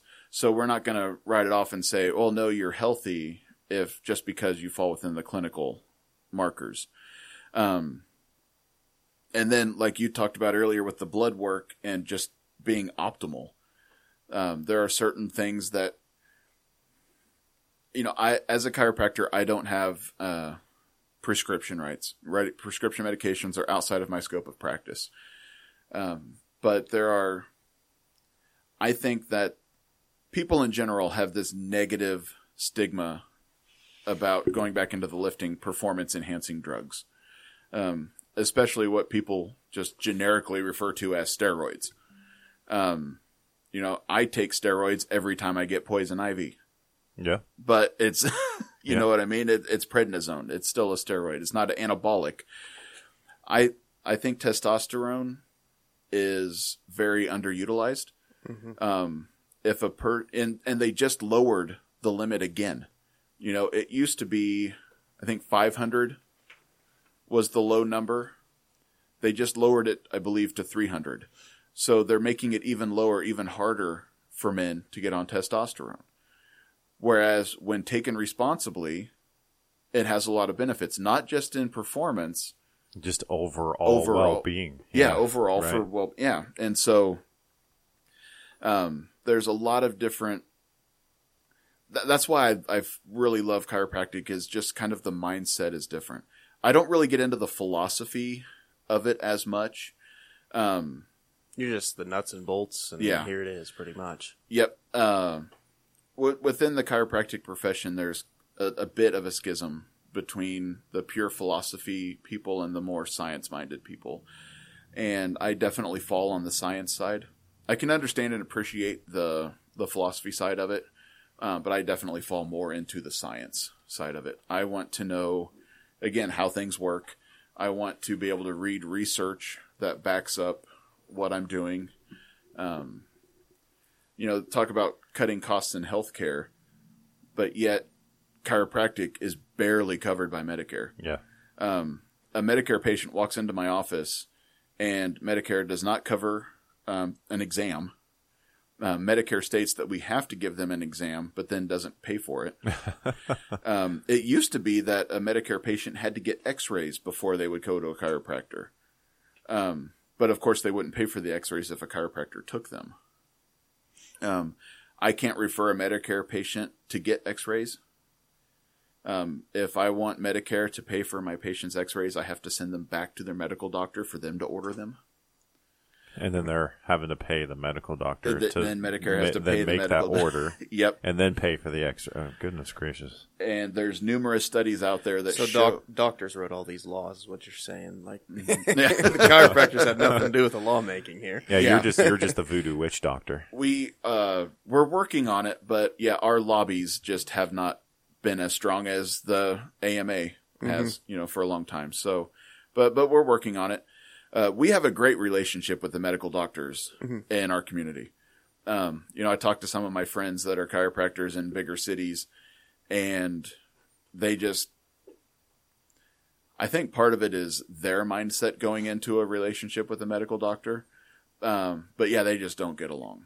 But ours is great. I mean, I we won the lottery as far as that goes. The medical community in Rice County is amazing. Well, So- I listened to an, an audiobook of a guy that was a Navy SEAL, got hurt. Uh, long story short on that. And he tried everything. Like you were talking about those clinical ranges, the optimal ranges, all that other kind of stuff. He'd gone to a doctor, and the doctors kind of finally went, put their hands in the air. I don't know. I don't know. And he went to a chiropractor. He's like, never been before, thought it was stupid, you know, et cetera, et cetera. He's like, they fixed me. He's like, when nobody else could fix me, they fixed me. So he ended up actually becoming one and was, you know, helping treat soldiers with that, like as kind of like a first, you know, or, or, or even sometimes the, the fix. Um, not to say that, of course, you know, somebody walks in with their arm dangling off by the skin, you're going to fix that, right? So, I mean, everything has its place, but, uh, I, I, th- I think it's interesting and I've had nothing but good luck from, you know, coming to you guys and, mm-hmm. you know, the one time that I've called going, Oh God, please help me right now. and then your wife, you know, working me over and making it. And she's like, you can lift tonight if you want. And I was like, I, if I had not come here, I wouldn't have been able to lift tonight. Mm-hmm. Like I would have called it a day. So Yeah, and the research is out there that for back pain, if you start with the chiropractor, the cost is significantly lower than if you start at the medical doctor. Yeah, because they're going to require you to do all the physical therapies, the cortisone shots. Like my wife had been through all of that stuff, mm-hmm. all that stuff. Yep, standard pain pills, muscle relaxers. Doesn't get better. You move on to physical therapy. That doesn't help. Then you move on to surgery. Well, they made her do injections and then the surgery. And if the, the, the studies are out there that, um, you know, surgery is where the big cost comes in. And if you start at a medical doctor, you are significantly more likely to end up with surgery than if you start with a chiropractor. And there's a lot of, we, we have several patients too that come to us and a big part because we are in the state of Kansas physicians. We are primary care physicians. When people come to us, a big part of our job is knowing when it's beyond us. Yeah. You know, when when we need to say no, you need to go to the medical doctor. You need to go get an MRI, CT. You need to go get this done. Um, and again, we're lucky where we are. The medical community in Rice County is amazing. If somebody comes in with a, a you know back pain or shoulder pain, um, if it's something uh, headaches, you know, whatever, and the doctors, um, the MDs or the DOs think that an adjustment might help, they send them, you know, send Yeah, them to us, right. and and and it's a good back and forth. Um, and and we have had some where we've sent the patient off to their medical doctor, and then we get a call two weeks later thanking us so much because they had family or friends trying to tell them they need to go to the doctor, but they refused. And then finally they're like, okay, I'll go to the chiropractor. And then they come to us and then we're like, no, this is actually something really serious. Or we find something they didn't even know was going on and send them to the medical, medical doctor. Um, I've, I've had two patients that have called me and thanked me for saving their life. Um, one was because of the amount of pain that they were in. They were about to kill themselves. Um, and the other one was that we sent them to the medical doctor um, because there's just something that didn't feel right about their back pain, and it turned out to be cancer, but an early stage that was treatable. Um, it was really soon out of school that I had a younger lady on the table, and I'm working on her, and I, you know, I do the adjustments and then she's just laying there on the table and then she starts crying and i'm thinking Yeah. like oh what did i do you know like did, did, did i hurt her yeah and i'm like are, are you okay and after a few minutes she says that was the first time in my life that a man has touched me in a healing way I, I was. I mean, what, what do you Yeah. say to that? Right, you yeah. know, and like those those are the moments you know that are just absolutely amazing, and why I love what I do. And of course, there's a lot of people that are just fun to have in, and uh, the most interesting case that sticks to mind is. Uh, have you ever heard of a saddle bone? Huh. guy came in, low back pain, pain in his butt, and sciatic pain. So, I mean, all the way from the low back down his leg. Um, after a few treatments, we get rid of the sciatic pain. No more pain in his low back, no more pain in his leg, but he still has pain just right in the middle of that left cheek. And so, like, all right, we've been at this for a week and a half. We're going to send you for x rays. So he goes and gets x rays comes back, and right in the middle of his left butt cheek, about the size of a golf ball, this big spot. And so we- we're reading the report, and it's what's called a saddle bone. And then I'm like, you got, you know, any kind of a trauma, anything? He's like, well, when I was a kid, I remember walking through a ditch full of snow and stepping in a hole and it just hurt really bad for a couple of weeks. Like he could barely walk for a couple of weeks. What had happened when he stepped in that hole, it pulled the muscle so hard that it actually pulled a little bit of bone off of his sacrum, and then that little bit of bone just continued to grow. Oh, and the calcify. Yeah. And so it was just growing new bone. And um, so then, of course, we made the surgical referral out and, you know, haven't.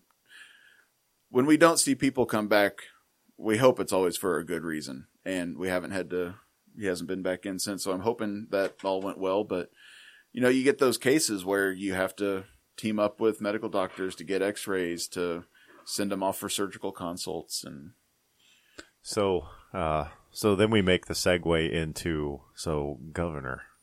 I haven't even heard this story yet. So, what made you what made you kind of want to do this? I mean, it was just one day you just came to me and you were like, "Hey, I'm thinking about doing this," and I was just like, "Huh, cool, okay." So, like, what what was your mind uh, mind's eye for that?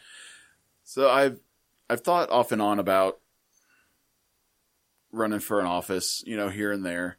Um, I said I was debate in high school. I actually won state in debate in high school. Like I've always been good at it, and um, thought, well, yeah, I could I could run for office. I could do that, and then as I also told you that I you know started a young Republicans club when I was in high school. You know, that was when I believed that you know, they actually stood for small government. Well, I used to As- be naive as well. yeah. so as as I've grown up, I've realized for me, actually I think it's universal, that Republicans and Democrats are the same in that they both want big government. They just have different ideas on how they should make other people live their lives. So the more I looked into it, I found the Libertarian Party, um, which gets a bad reputation by some people. Yeah, You know, it's associated. It's anarchy. yeah. Like, It- uh, no. Well, and and most, not most, a good chunk of libertarians will label themselves as anarchists, but they're looking at it from a more of a theoretical, philosophical point of view, as opposed to a literal point of view. Because I've had this discussion with quite a few people in the party, and you know they, um, anarchy is a t- term that's thrown around a lot. Um, are you an anarchist or a minarchist? Um, so minarchist, just minimum government. Yeah. Um, a lot of people are agorists, you know, just uh, trade and barter. Um, a lot of terms that we use within the party and we understand. So I understand when somebody inside the Libertarian Party says they're an anarchist, I know what they mean. But you say it to somebody that's not, and yeah, they they that they person wants to incite violence in the streets. Ex- exactly. you know, and so they, they don't understand what that actually means. And the messaging has been a big problem within the party. And that's a big thing that I'm hoping to address with my campaign. Um, just staying positive, offering the hope that would come from smaller government. Uh, and, but going back to my, you know, debate background, when I first got out of chiropractic school, the office was a little slower. I had more free time on my hands. And so the Lyons High School was looking for an assistant debate and forensics coach. So for two years, I was the assistant debate and forensics coach and absolutely loved it. Still love my kids. Uh, they they helped inspire me. You know, they they never said you should run for governor, but being with them and seeing their naivety. And kind of like man something something really needs to change. And i kept telling them that it's one thing to sit here in a debate competition you know in a round of debate and argue about these things but at some point you have to get involved. You have to do something if you want things to change. Mm-hmm. and so i thought okay i need i need to do something i need to run for office and if i don't do it now i might not ever so I started looking at what can I run for. And as I started looking around at different things, I know our office, we've been open for three and a half years. So, but we're, we're not at a point where we're comfortable enough to hire another chiropractor. And so House of Representatives and State Senate, Kansas House, State, Kansas Senate, the pay that you get for those wasn't enough that if I were to win the election, we could hire another chiropractor and my my pay from being a politician could cover it. You know what I mean? Mm-hmm. Because they only make like 30, 20. 20, 20,000 a year. Yep. Both of them, senators and reps. Right around in there. Mhm. And they're only there from January to May. So for five months, four to five months out of the year, you're in Topeka, and then you're back for seven months. You know, we especially you can't hire a chiropractor to come in and work for four months of the year, five months of the year, and then okay, see you later. Mhm. And to do that every year um, wouldn't work. Um, so I, I looked more local, and my county commissioner seat doesn't come back up for election until 2024. I'm like, okay, it's only two years, but a lot can happen in that time. And I want to say that I tried, that I did something. So I, I want to do it now. And this was a year, year and a half ago that I started thinking about this. So it was shortly after the last time my county commissioner got elected and for my area. Um, but it was too late for that. So I'm like, well, governor's coming up next November.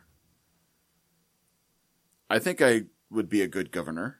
I the way I look at it, the governor is more like a management type of position, um, more dealing with who goes where and how things work and all of that. It's not the the politics side of it, you know, like backroom deals, like you pass this through and I'll pass this through. You know, it's with the the part that I don't like. Um, I thought, yeah, I think I'd be good at that. And so I approached some people inside the Libertarian Party, like, hey, I'm thinking about running for governor next year. And as time progressed, I got more and more uh, deeper into it, looking into what it would take, what what I'd have to do. Then this year, uh, early this year, and actually it was late last year, I filed, officially filed to run for governor, um, and started putting together a campaign team, um, all volunteers, but all people that are just doing it to try to help make a change. Um, have a really good team now. Last weekend was our convention where I got the official nomination. So I will be on the ballot in November. Um, primaries haven't happened yet, but it's going to be, you know, Kelly, Schmidt, and Cordell on the ballot. Um, had a great event just this morning. Got a lot of sun. Um, had a, a street fair in Wichita that I went to. A lot of fun. Met a lot of really cool people there. And, but yeah, it, it started with just a thought that I want to do something. I want to be able to say I tried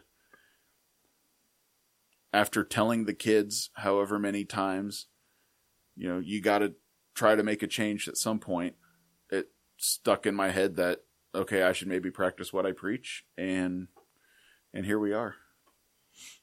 Well, I think just kind of taking this entire conversation and culminating it, and I think, and, and that's why I wanted a piece of paper because I wanted to write this down because I didn't want to forget it.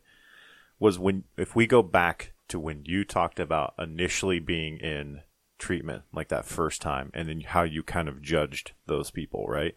Because of your lack of like I guess experience and life understanding and that kind of stuff, right? Mm-hmm. And then bringing you up to where you are now and where your mind space is, and we've we've heard that through this conversation is. I think the the one one of the many reasons that you're going to get my vote, and I think the biggest one is is because through what I've dealt with the last several years of my where I'm at mentally, because I used to be in that same place. Like I used to be that cop that was like, you're addicted to opioids, you're a junkie, you know, I'm going to put, you know, you should be thrown in jail and the key should be, you know, mm-hmm. thrown away.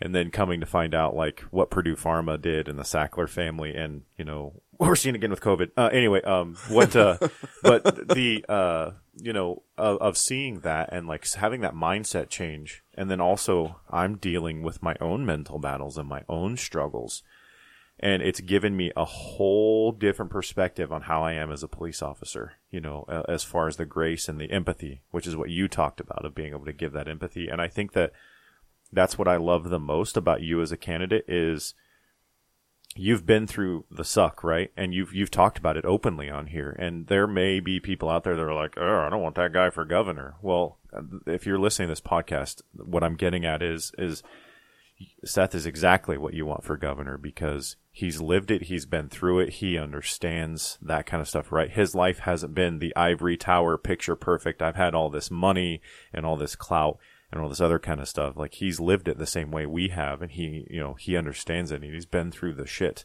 He's and, human just like us. Yeah, and, and I think that's what we really need to get from the candidate and what we need to get from our politicians in general because it used to be that when you went to represent your area, like that was, it was like seen as like a duty, right? Like you, you went there to, to, to be your representative for your area. You went and you did your part and, you know, you were leaving during like harvesting seasons and stuff like that. So you didn't want to be gone long because you needed to get back to your mm-hmm. farm and, and do harvest and stuff. And so it's kind of morphed away from that, like I'm doing my duty to help my fellow man and into like, how do I pad my own pocket? Like, how do I make myself look better? How do I gain from this versus what I can get? And I think that's what exactly what you don't bring to the table is, you know, you're, you're able to, to, to kind of give, give that, that empathy and say, like, I've been there, I've done this.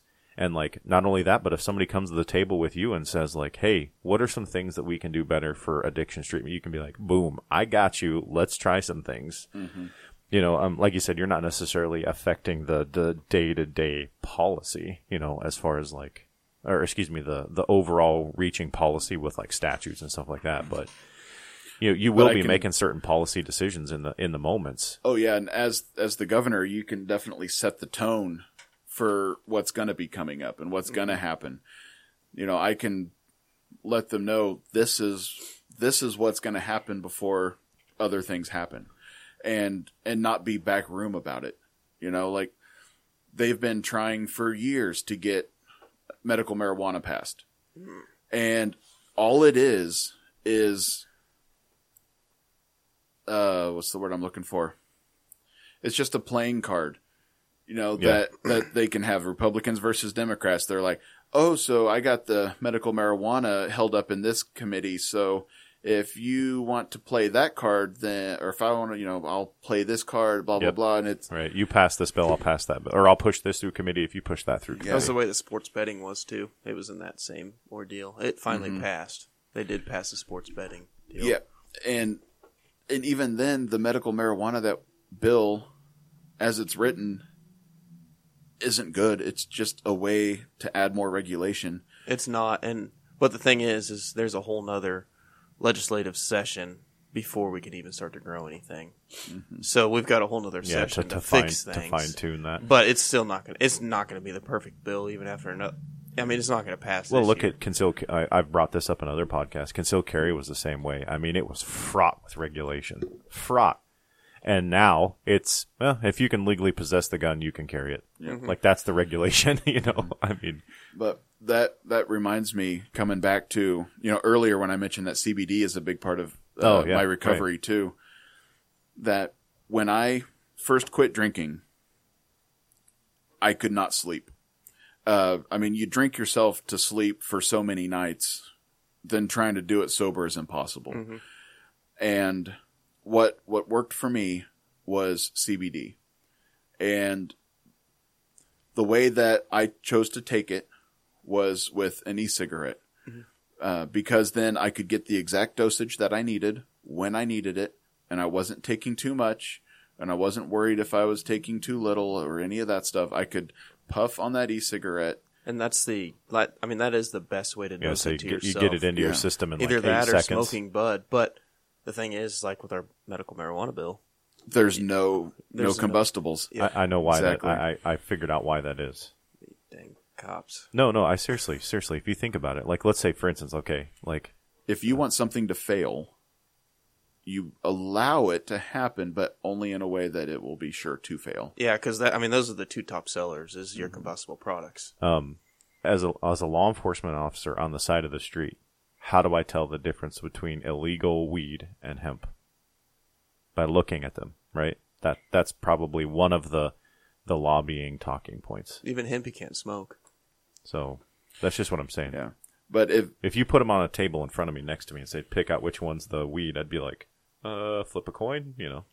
Or s- I say weed is the derogatory term to understand the illegal illegal one. So But yeah, it so not allowing combustibles is, in my opinion, setting it up to fail for medical marijuana because the best way, if someone's taking it for anxiety, um, or to help them sleep or anything like that, you can allow combustibles so someone can smoke just the amount they need, or make them guess with gummies. You know what I mean? Yeah, Or or go take to- a go take a gummy on their lunch break or something to help anxiety, and then they come back an hour later and they're freaking blasted out of their mind at Well, work. or, Yeah. you talked about how that journey through, like, let's go back to the addiction. That journey through addiction sometimes is that minute to minute, hour to hour, like you were talking about. Well, if you're having an anxious moment and you're having that feeling, I've had anxiety lately. Again, not something that I've ever felt, and it is not fun. No. And you can take and inhale something, and it's in your se- in your system eight seconds later, and it's like, okay. Whereas like now you you're like if you're laying there and you're in bed for like 45 minutes and you're just laying there staring at the ceiling in your own brain for 45 minutes going, you know, if I just start drinking, I can go to sleep. Just drink. If you just drink, go to sleep. Whereas if you get that into your system right there, okay, good. Now I'm tired. Now I go to sleep. You know, Yeah. I think that that's that's the important part of that. You know that that puzzle. Are you gonna have people that abuse it? Yeah, people abuse alcohol. They abuse cigarettes. They abuse everything, right? But I think that you know making the policy decision on the minority versus what can benefit the majority is a is a bad way to look at Yeah. it. I mean, look at Portugal. Portugal is a perfect example. They now a lot of people like to say Portugal legalized everything. It, Yeah. it, it's not No. that simple. They just did a policy, ch- massive policy change. Yeah, and I mean very similar to my platform. I mean, I'm I'm not legalize cannabis across the board. You know, and then Are you talking like medical and recreational? Yeah. And any kind of a drug possession that is just for personal use. So, I mm-hmm. mean, there would still be personal use amounts versus distribution amounts and all that kind of stuff. But possession of any drug would only be a misdemeanor that you could pay with a fine. The more people that I've talked to that are in recovery, especially for hard drugs, it took them way longer than it should have to get to recovery because they were afraid to ask for help. Especially if they have kids, if they have family, they're afraid to ask for help because then their kids are going to get taken away. They're going to end up in jail. All of these things Mm-hmm. that It, where it really takes a big event for them to get thrown in jail and have to go into those recovery like they're forced into. And at that point, they're way down the rabbit hole. And, and then yeah, Uh-huh. they're in a they're in a hole that you can't ever debt wise, you know, from all the fines and everything that it's tough to get out of. Mm-hmm. Yeah. So, um, Yeah, that was a fun tangent. I don't know where we started at Well, with that one. just to kind of bring it back a little bit too. Of so, what what is your mind's eye of libertarian? So, if you explain what libertarian is, like some people hear libertarian and they think, you know, like the chaos in the streets, right? Like we're gonna have burned out cars everywhere and all this other kind of stuff. So, what what is what is libertarian? Explain that. So yeah, a lot of people when they first think of libertarian, they think you know a guy with two machine guns just going nuts With a joint in his mouth. with a joint in his mouth. Yeah, exactly. And I know a few libertarians that don't even own a machine gun. So that's not always true. um, a, a fun little mantra that I like in the Libertarian Party is that we want to take over the world and leave everyone alone. Um, a big thing in libertarian philosophy and our ideals is the NAP. Um, you know, if you saw my I Heart Nap shirts that I have, there, uh, the NAP is the non-aggression principle. It means that we don't believe in the initiation of force on another human being. Uh, therefore, I leave you alone. You leave me alone. You can do whatever you want, and I'm going to do whatever I want. It's no business of the government what happens between two consenting adults. As long as nobody's getting hurt, unless they like getting hurt, that's their thing. Then let them, you know, do whatever. so it's yeah, um, just leaving everyone else alone. But at the same time, we are also big. You know, I talked about agorism and voluntarism and all of that kind of stuff. A lot of community service involved. That in if you want, there's nothing more expensive. Trying to remember exactly how this goes. There's nothing more expensive than a free government program. Yeah. So if you allow that program to be voluntarily run by individuals, it's going to be a lot more efficient. It's going to get to the people that actually need it. You're not going to be, you donate a hundred dollars to this private voluntary thing. Most, if not all of that hundred dollars is going to go to the people that need it.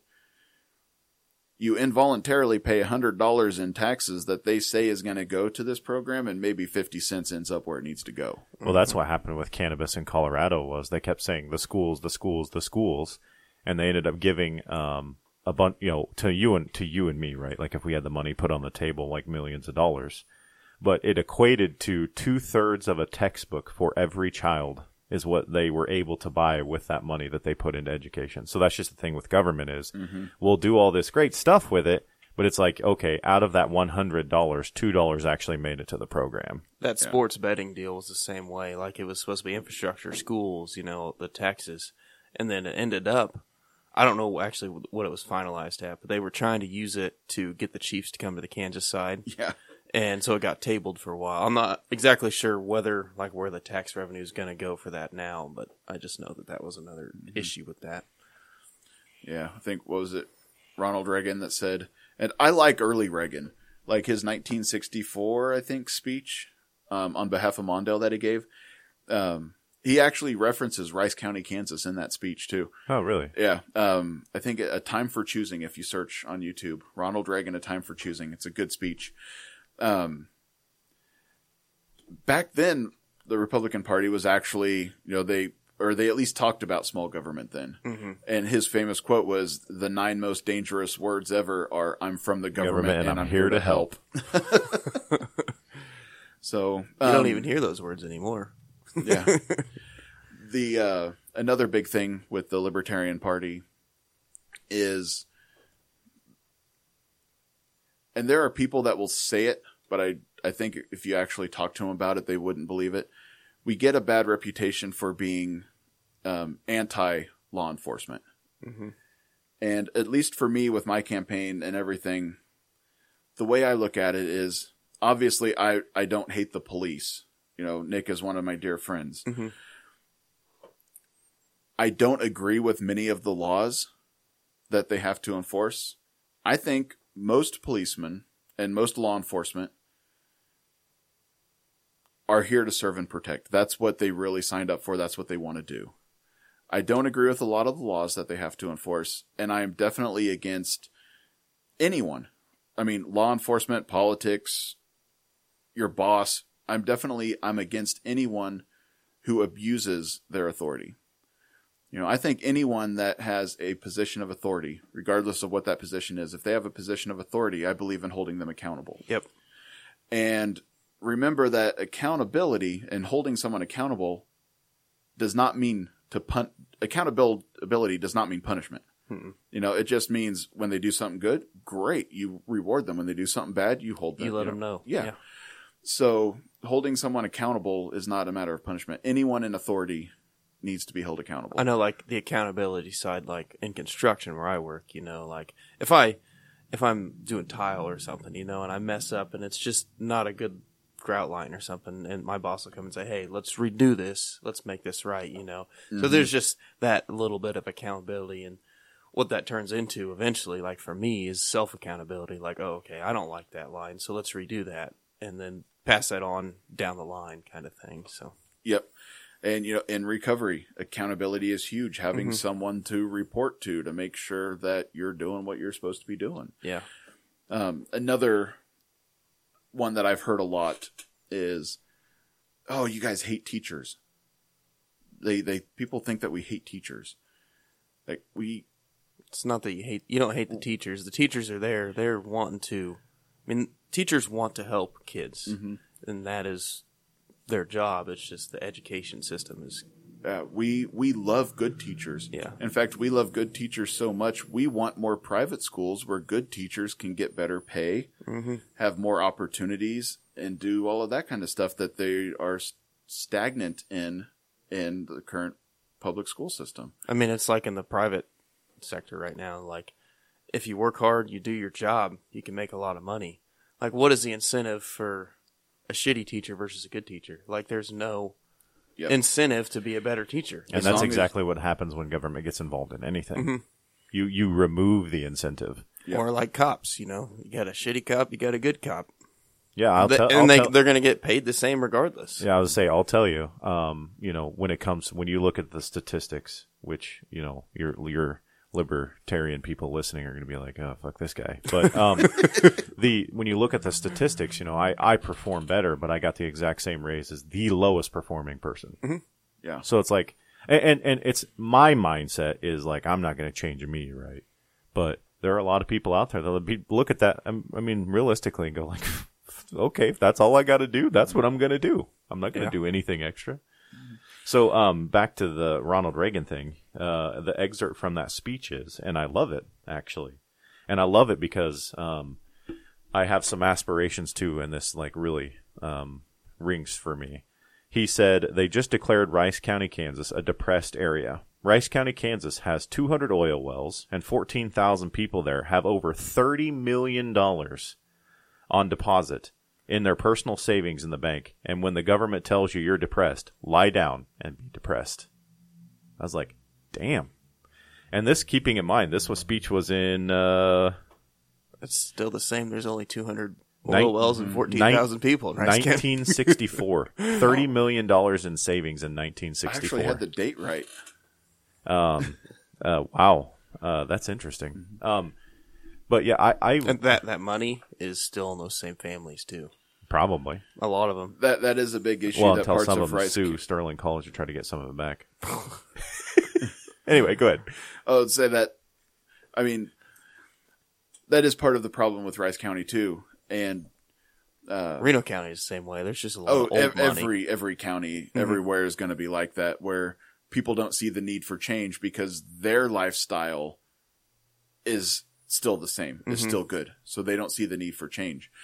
Um, and for those people, I would encourage them to get out and talk to more people. Yeah. you know um realize that yeah just because your lifestyle is the same doesn't mean it's for everyone because those are the people that you know own and run the banks and that have the manufacturing company that's been there forever and That own half the buildings in, on Main Street. And, uh-huh yeah.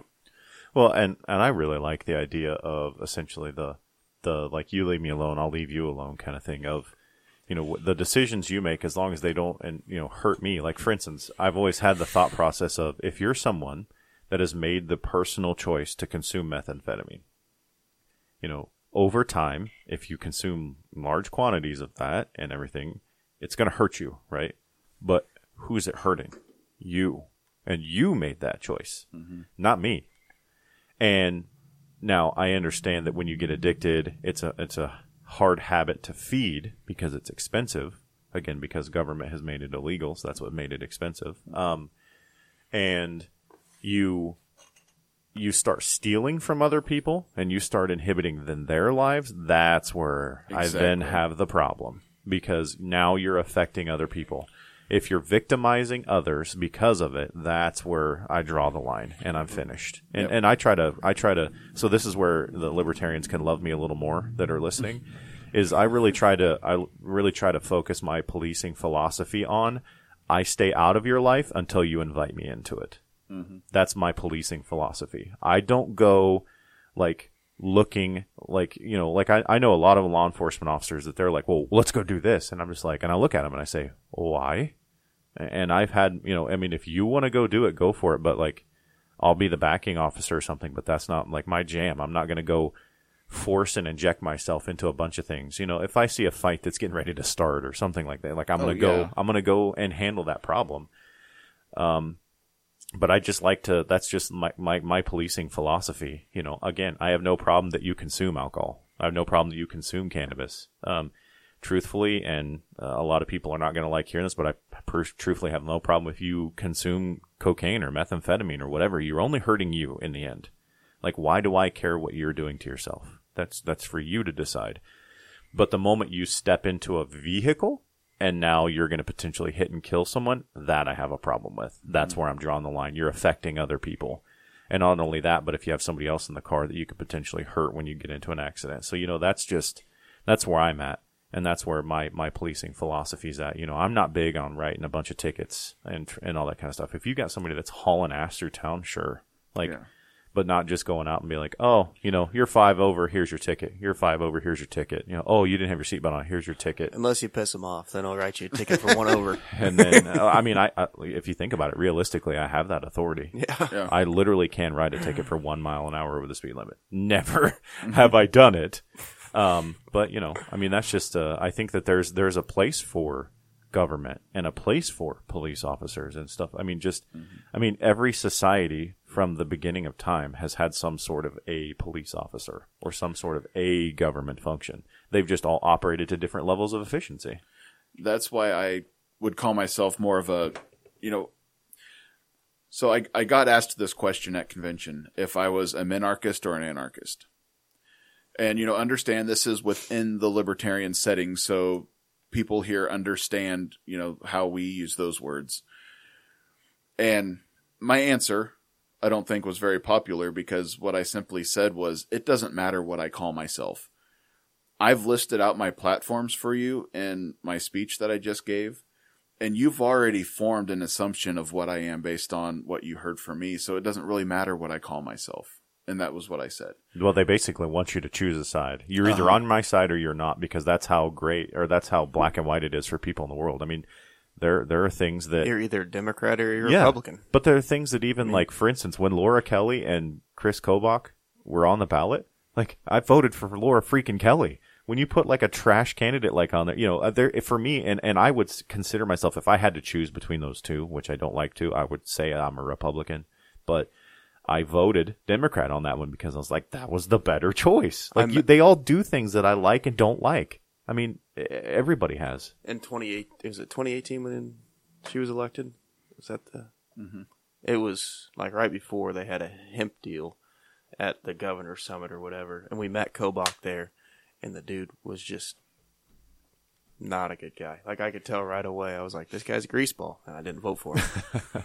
There was, um, I went and spoke at the uh, Kansans for Health Freedom rally against mask mandates and vaccine mandates uh, a while back. And Kobach was the speaker before me.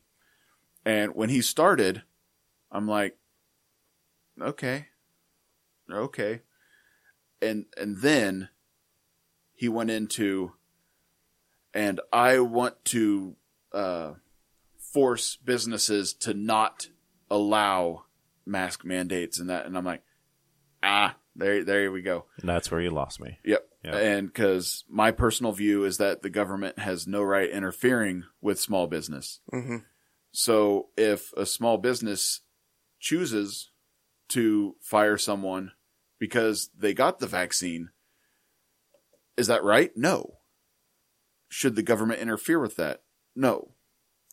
You know, just because I want to make something legal, I want to allow someone to do something, doesn't mean I think it's right.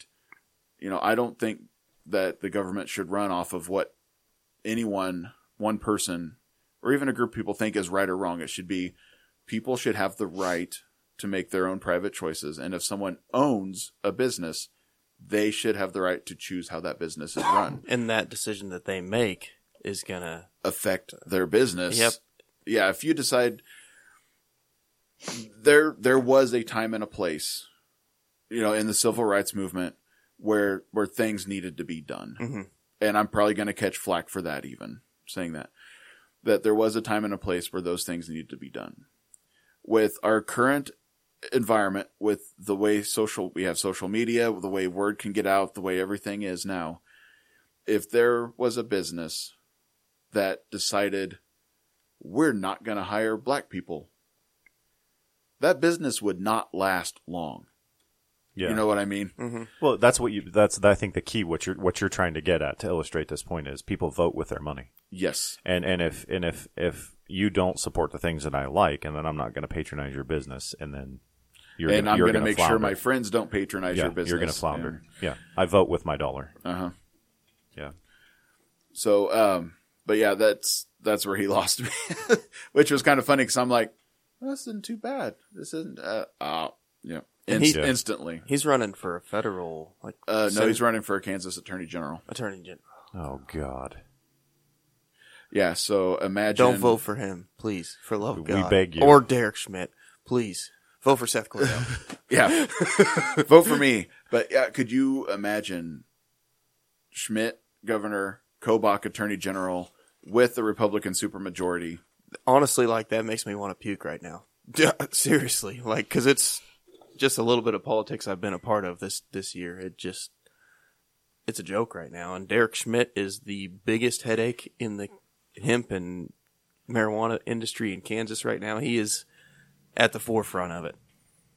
So, um, when when is the election for you? You said November, right? Yeah, November. Okay. November is the election. I will be on the ballot. So when you're looking at your ballot, you will see. Well, I mean, again, still have to do primaries, but it'll be Kelly Schmidt Cordell. Uh, yeah, Kelly Schmidt Cordell. Is there anybody else in the Libertarian Party running? Uh, there was one other individual, but our, at our convention last weekend, um, I got the nomination. So Can you still do like a write-in type thing or whatever? No, no. uh, no, not as libertarian. Okay, um, gotcha. there might be some independents as of now. No independents have filed. Got you. Um, the way that it works, at least in Kansas, is that if your party gets 1% or more of the vote in a state office, so, you know, governor, attorney general, treasurer, that kind of thing, if you get 1% of the vote, you're considered a minor party. And so as a minor party, you're on the ballot the next, you know, four years Oh, okay. later. Um, if you get 5% or more of the vote, you become a major party. And the highest the Libertarian Party has ever gotten is, I think, 4%, um, but that was quite a while ago. So, right now, we are what's called a minor party. And with that, we don't have primaries. We have our Ah, convention. okay, And at our convention, we elect who Makes is going to be the candidate. Okay. So, um, actually, here in a couple of weeks, my campaign team and I are going to drive up to Topeka to do the official paperwork and, and all of that stuff. So, but yep, I, I am the libertarian candidate and I will be on the ballot. So that, that's huge. So if It's awesome. It, when when you figured that out, you're like, "Well, this is real." Yeah. Yeah. Like yeah. my name's gonna be on there. Ish got real, real fast. yeah. And I, like I said, I have an amazing campaign team and not even 48 hours after I had the nomination, it was like, all right, Seth, next weekend you're going to Wichita for a street fair. I got this lined up after that. And then, okay, 4th of July, you're going to go here, here, here. And then we got this county fair, this county fair, this county. Like, like what? Well, like, dude, give me give me at least two days. I need to decompress a little. but but no, it's it's and it's I wouldn't be able to do it without without them. Have great marketing people, web people. Um, my wife, uh, I I have to say all of this now because if I forget somehow to thank my wife for everything, then I am a terrible human being. She'll bury you in the backyard. So, and, but Dude, she she's that she's that quiet scary. Like she's so quiet all the time. Like she's like that still water runs deep. I'm like, I don't know this lady and I don't want to make her mad. Yeah, I and I believe me pushed her so hard for several years. Uh, so um, she's so not only also a chiropractor, so she's a doctor also. She does the books for our business.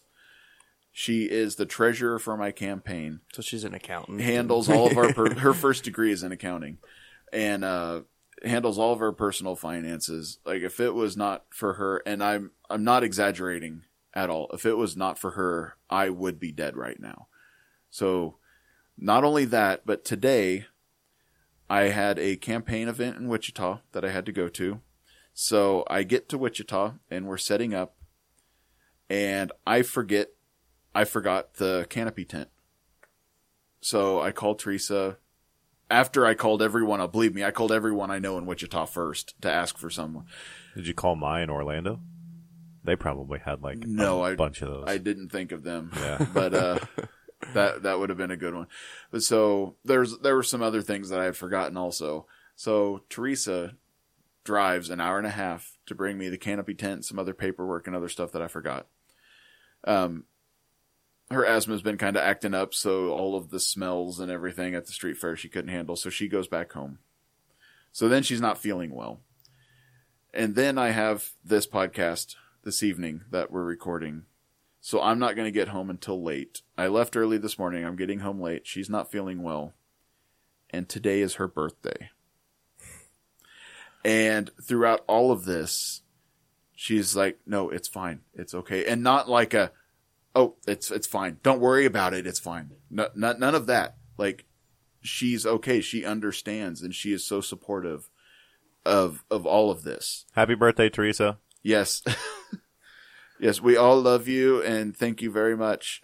Seth's gonna bring you. He's gonna get you a very good, very nice gift. Yeah, we're gonna encourage him when we're done that he needs to go somewhere nice and get you something. Or you know, right now. so if uh, if people want to keep up with your campaign, see what you're about, see uh, keep up with it, see uh, see what's going on. How how do people link up with you? Social media, websites, all that good stuff. Um, social media, Cordell for Kansas. Um, Instagram at my Seth Cordell. So M Y S E T H C O R D E L L. Um, so the Instagram isn't purely campaign related. So there'll be some other fun adventures that you see on there with my weightlifting and my farm and everything else. So And your 97 chickens coming out of the coop, you know that kind of stuff. yeah, yeah, we're actually down to 38 now. Down to 38. Yeah. Uh, we lost a couple to bird flu, and then we lost a couple more to a hawk about a week ago. So, but yep. So I'll- you got the Instagram at my Seth Cordell, and Yep, and Facebook, um, Cordell for Kansas, and the website is also cordellforkansas.com. So, uh, not the number F O R cordell cordellforkansas.com. Um, when you go to the website, be sure to look up at the top right corner. I believe there's a little button that says donate. So that's that's a that's a really important one. well, I mean, let's face it, you're doing like the traveling to Wichita to meet with people. Um, your wife's having to bring things because you forgot it, you know, and that kind of stuff. I can't imagine that all of that stuff becomes cheap. I know, I know everybody kind of gets hung up on the money thing, but this, this is, this isn't money that is going to be, you know, taken and put into a pocket or, or used to buy a Bentley. You know, these are things that are used for the campaign, right? or to pay for TV ads telling about how the other candidate's a terrible person. You know, like I, being a libertarian, we are a small party. Um, we're growing. We're growing rap- pretty rapidly, actually, compared to the past. But we are still a small party, and money is always tight. And when you look at the budgets that the Republicans and the Democrats are playing with, you know, when they're talking into the millions already, and well, I'm not going to say exactly how much we have, but let's just say it's not that It's much. less than a million.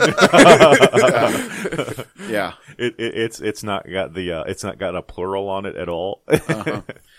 Let's just say we're hoping to afford yard signs soon. I mean, that's the kind of budget that we're playing with. And so any kind of donation helps. Um, the minimum donation, uh, if you click on that is $4.20. And of course you can put whatever amount you want, but, or you could donate up to $420 even. yeah. So just Well, random numbers. That, We, uh, yeah, they have no meaning have behind no, those at no significance. Uh, well, hey, we want to thank you for taking the time out of your day. Uh, you know, we just want to be respectful of your time, but you know, just thanks for for coming on here and, and talking to us, and also sharing your story. I mean, you kind of bared a lot of a lot of what you've got going on, and I think a lot of people would be hesitant running for public office to kind of talk about some of the things you did. Um, so I think that takes a lot of a lot of guts, a lot of grit, and, and I think that makes it one of the many reasons that I think you're going to be a good candidate for for governor. So Well, thank you. My my personal philosophy on that is you know, I've already lived my story up to that up to this.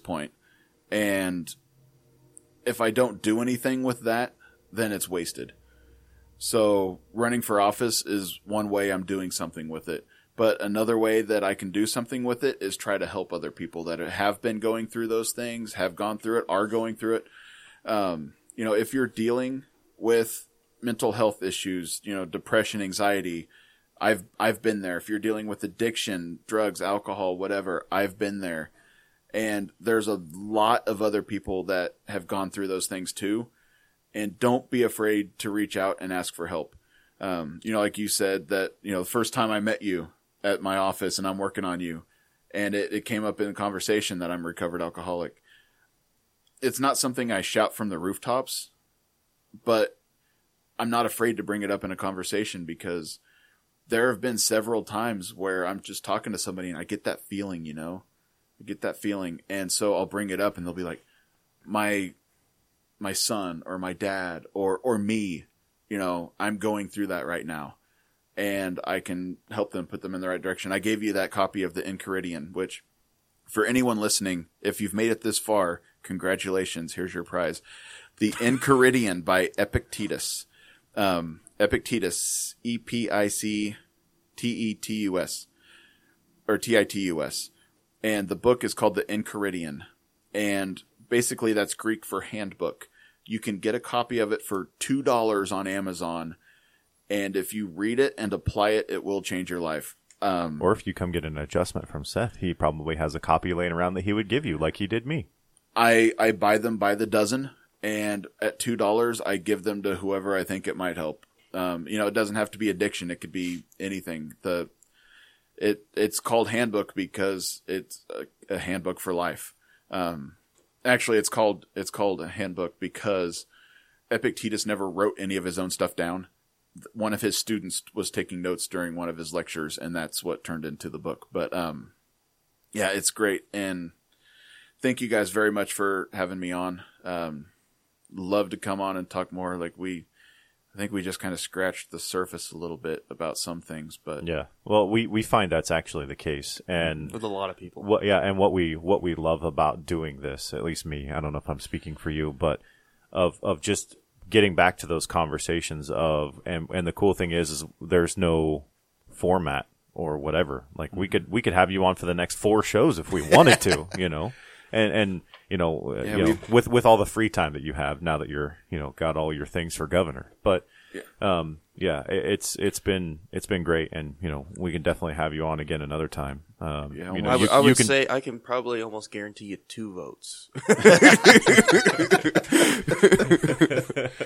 yeah, I, I say you can definitely count on those two for sure. very cool. Thank you guys. Yeah, three hours and we didn't even talk about aliens. yeah, Have to get get Ted in on that one too. Ted's a conspiracy. Oh, and guy. Skylar. Yeah, we'd sit in here. We'd have a ten-hour podcast. I love a good conspiracy theory. I'm not saying I believe them all, but I love them. They're so much fun. Well, they're good to they're good to venture down the rabbit hole as far as the conversation and get your mind a rolling. Mm-hmm. So I mean, except for most of like the the government and all those ones are like, if if you follow the money, then it gets out of theory really quick. Well, that's exactly what the guy, the doctor on uh, Seth Ro- or Seth Rogan, Joe Joe Rogan's podcast was saying was like he never made, and he was very careful with his words and never accused anyone of anything. He just said, "If you follow the money, it'll answer all the questions you want. Follow the money." That's true. Well, guys, thanks for uh, listening to uh, another episode of the Higher Points. Um, we enjoyed having Seth on today, and I would I would say that Seth Cordell for governor has an endorsement from the Higher Points. So whatever that Yes, means sir. to you. There's no bias there whatsoever. Just because we're workout partners and So uh, um, go ahead and uh, like our Instagram, share our content, leave us a review. You know, those go a long ways. Um, with the algorithms and stuff, you know, we really just want to get our our message out to people. You know, we're all human. We are all working towards goals. We are all we all make mistakes. We all have mental health issues. You know, let's talk about them. Let's normalize it. Let's be the change you want to see. Thanks, guys.